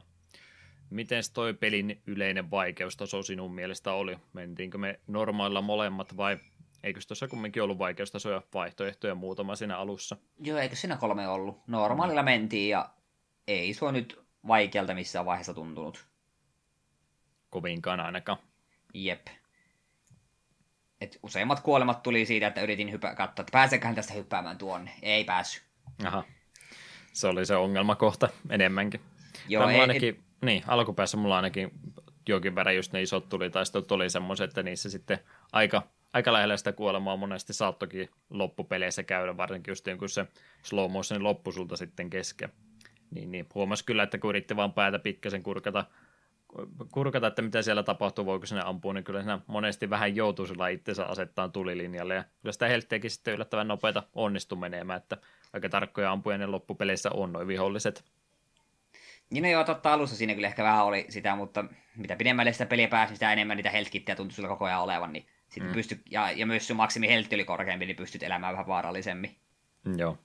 Itsellä kyllä muutaman kerran se elämä lähti, mutta oli yle, oikeastaan siellä alkupäässä sitten kaikki ne tilanteet. Jep. Ja niin se, että ihan pelin loppuun asti pelannut, niin, niin sitten sen ehkä sen haluan mainita, että nämä just kaksi viimeistä, että etenkin viimeinen interval oli vähän semmoinen, että aina peli on käytännössä läpi, ei tässä oikeasti, oikeastaan enää pysty kuolemaan niin kuin varsinaisesti. Hmm. Ja niin. niin tuntui vähän siltä, että se varsinainen pelimekaaninen kliimaksi jäi tapahtumatta. Ois pitänyt hardilla siis pelata. Ehkä. Ensi kerralla sitten. Ääni- ja musiikkipuoli mainittakoon tämäkin kohta vielä läpi. Composer-titteli oli ihan annettu henkilölle nimeltä Nathan Creek. Kyseessä tämmöinen amerikkalainen säveltäjä, syntynyt vuonna 1970 ja tehnyt pelimusiikkia aina tuolta 90-luvulta asti aloittanut pianonsoiton kuusivuotiaana ja opiskellut sitten musiikkia myöskin yliopistossa. Tuon äänen pelimusiikkihistoria on aika lailla tuommoista satunnaista tuotosta löytyy tuolta toist, noiden 16-pittisten peliä aikakaudelta.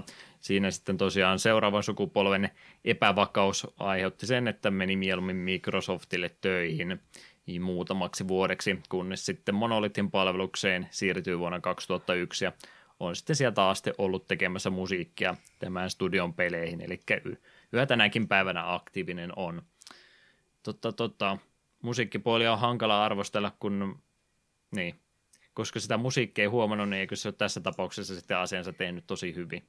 Musiikki kyllä huomasi, että siellä monta eri raitaa oli, mutta se ei koskaan noussut siihen valokeilaan, että se oli sitä tunnelmamusiikkia tässä näin, niin se mun mielestä piti ollakin. Niin, kyllä se asiansa ajoi, mutta jos mun pitäisi niin sokkona tunnistaa, että mitkä näistä biiseistä oli Fierissä, niin emme tunnistaisi. Mm.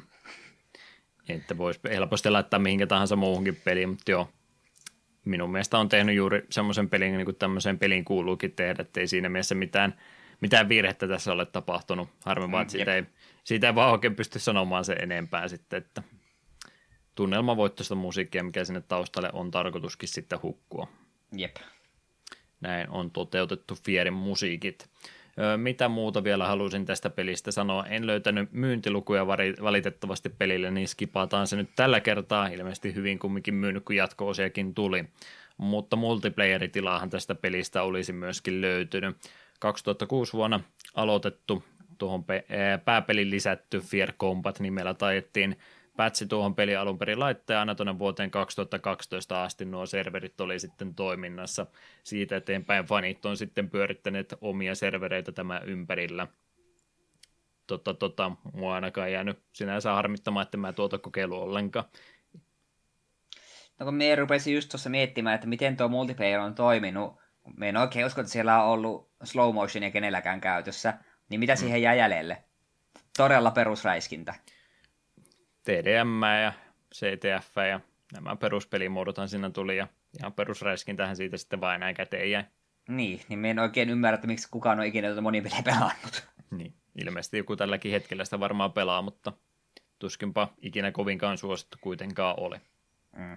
Jonkin verran pelaajia sitten kumminkin. Ilmeisesti tuo slow motion homma oli hoidettu niin päin, että joku kun sen saa itsellensä power upiksi, niin se niin kuin ei tota, tota, samalla tavalla toimi vaan sillä, että se hidastaa kaikkien muiden pelaajien liikkeitä. Itse liikkuu normaali vauhti. Okei. Okay. Pakkohan se on noin tehdä, että se niin, jotenkin toimii. Jep. Muuten se ei oikein onnistuisi. Jes, jes, kyllä meillä rupeaa juttua jo aika kovasti olemaan takana päin vierestä, niin puhutaanpa sitten, miten tuo pelisarja tuosta jatkoi eteenpäin, eli jatko-osista. Mitäs Eetu osaisi meille kertoa? Joo, ensimmäisenä vuoden 2006 ja sitten 2007 Extraction Point ja Perseus Mandate, ne on lisäosia alkuperäiselle Fierille, kehittäjänä Timegate Studios. Ja pelit julkaistiin yhdessä paketissa Xbox 360 nimellä Fear Files. Sitten ihan varsinainen jatkoosa Fear 2 Project Origin. Monolith kehitti pelille jatkoosa vuonna 2009 Windowsille, Xbox 360 ja PS3.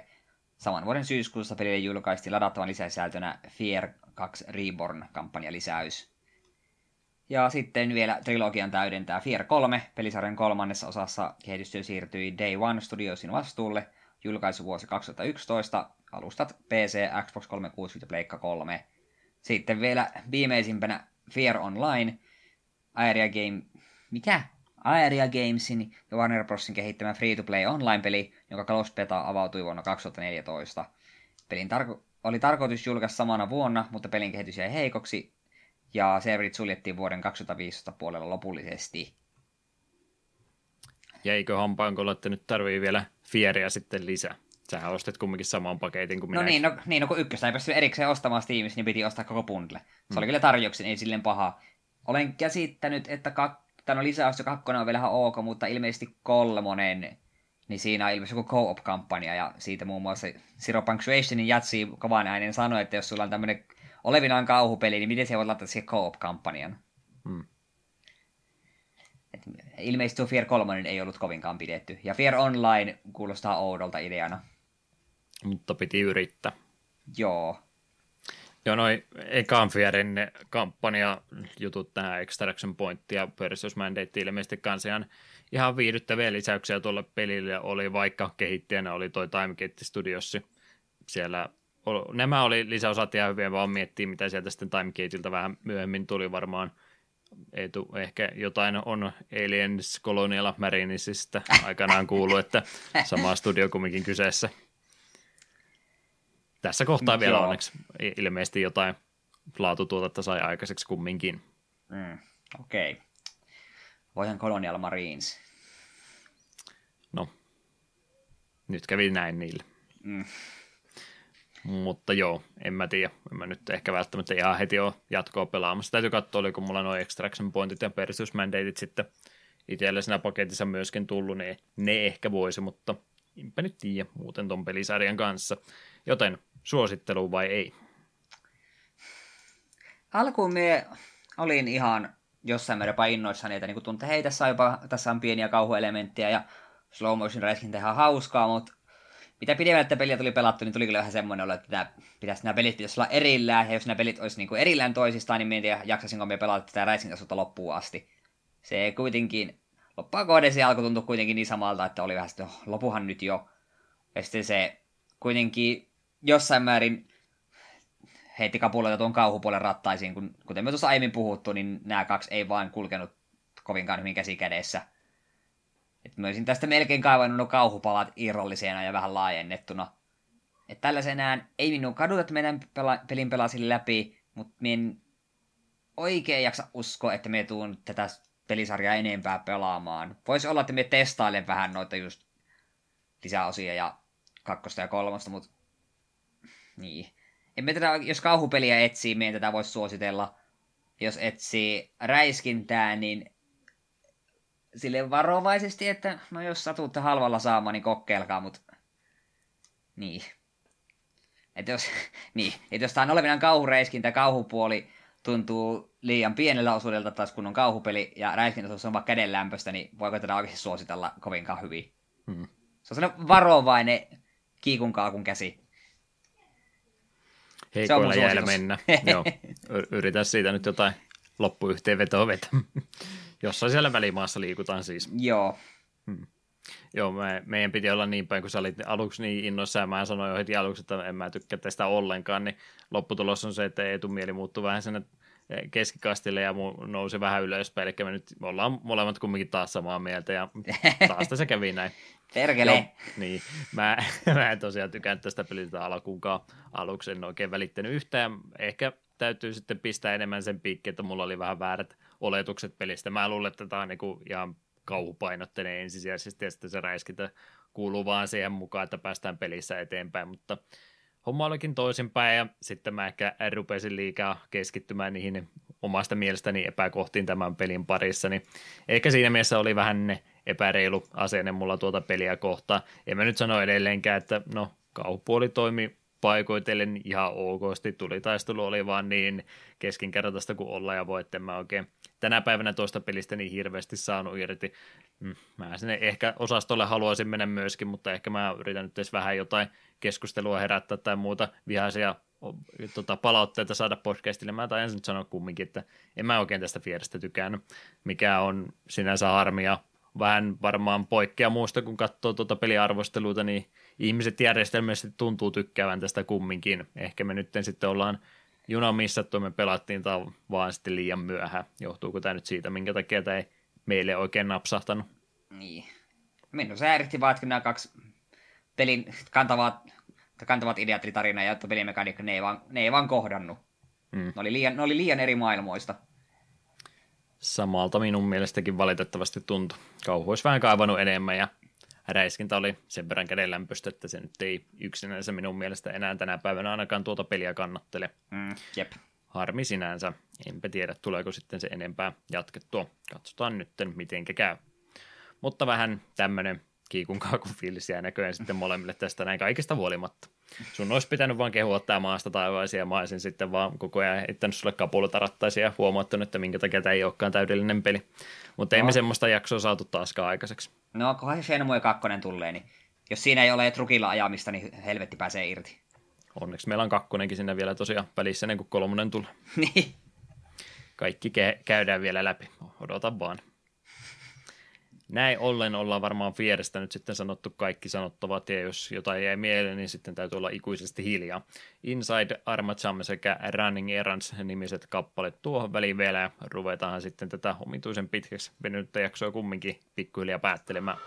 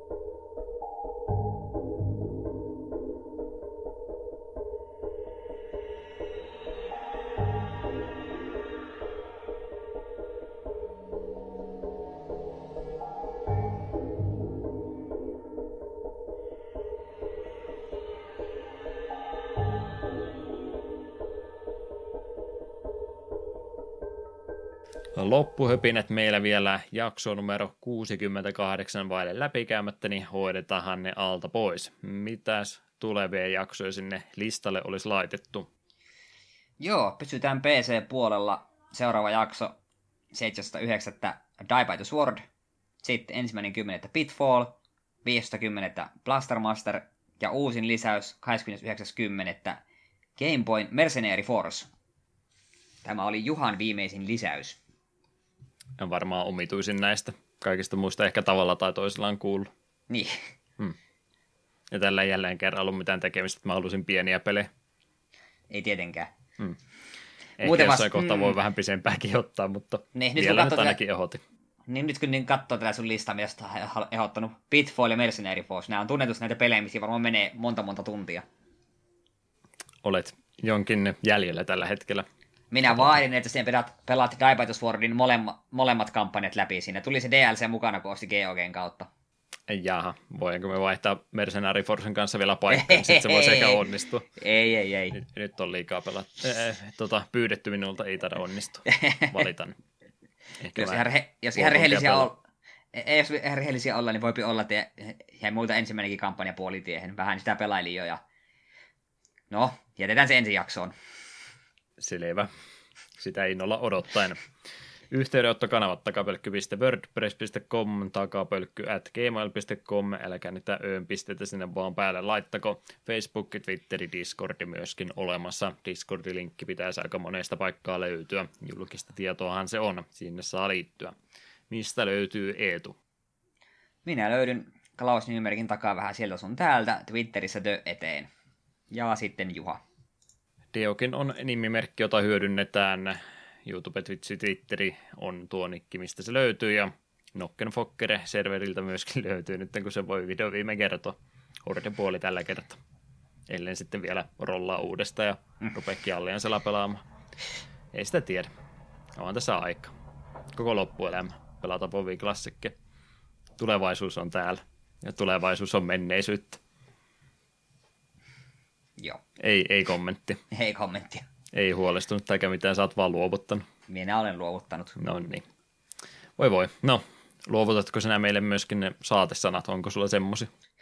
No me nyt ajattelin teille vaan antaa tällaisen, en mitään onko neuvo tai, mutta pikemminkin oikeastaan toive. Aihe tämä liittyy siihen, kun tuossa ennen kuin ruvettiin nauhoittamaan, niin katselin Alpha Investment, Alpha Investment uusinsa videota, jossa puhuu, puhuu minkä, miten tällä hetkellä menee ihan niin kuin lautapeli, lautapelikaupan-liikkeellä ja Magic-liikkeellä ja niin poispäin. Niin esitän teille kaikille Magicia pelaaville ystäville toivomuksen, että jos te haluatte ostaa tuot, Magic-tuotteita, niin tehkää se paikallisessa liikkeessä. Kiitos.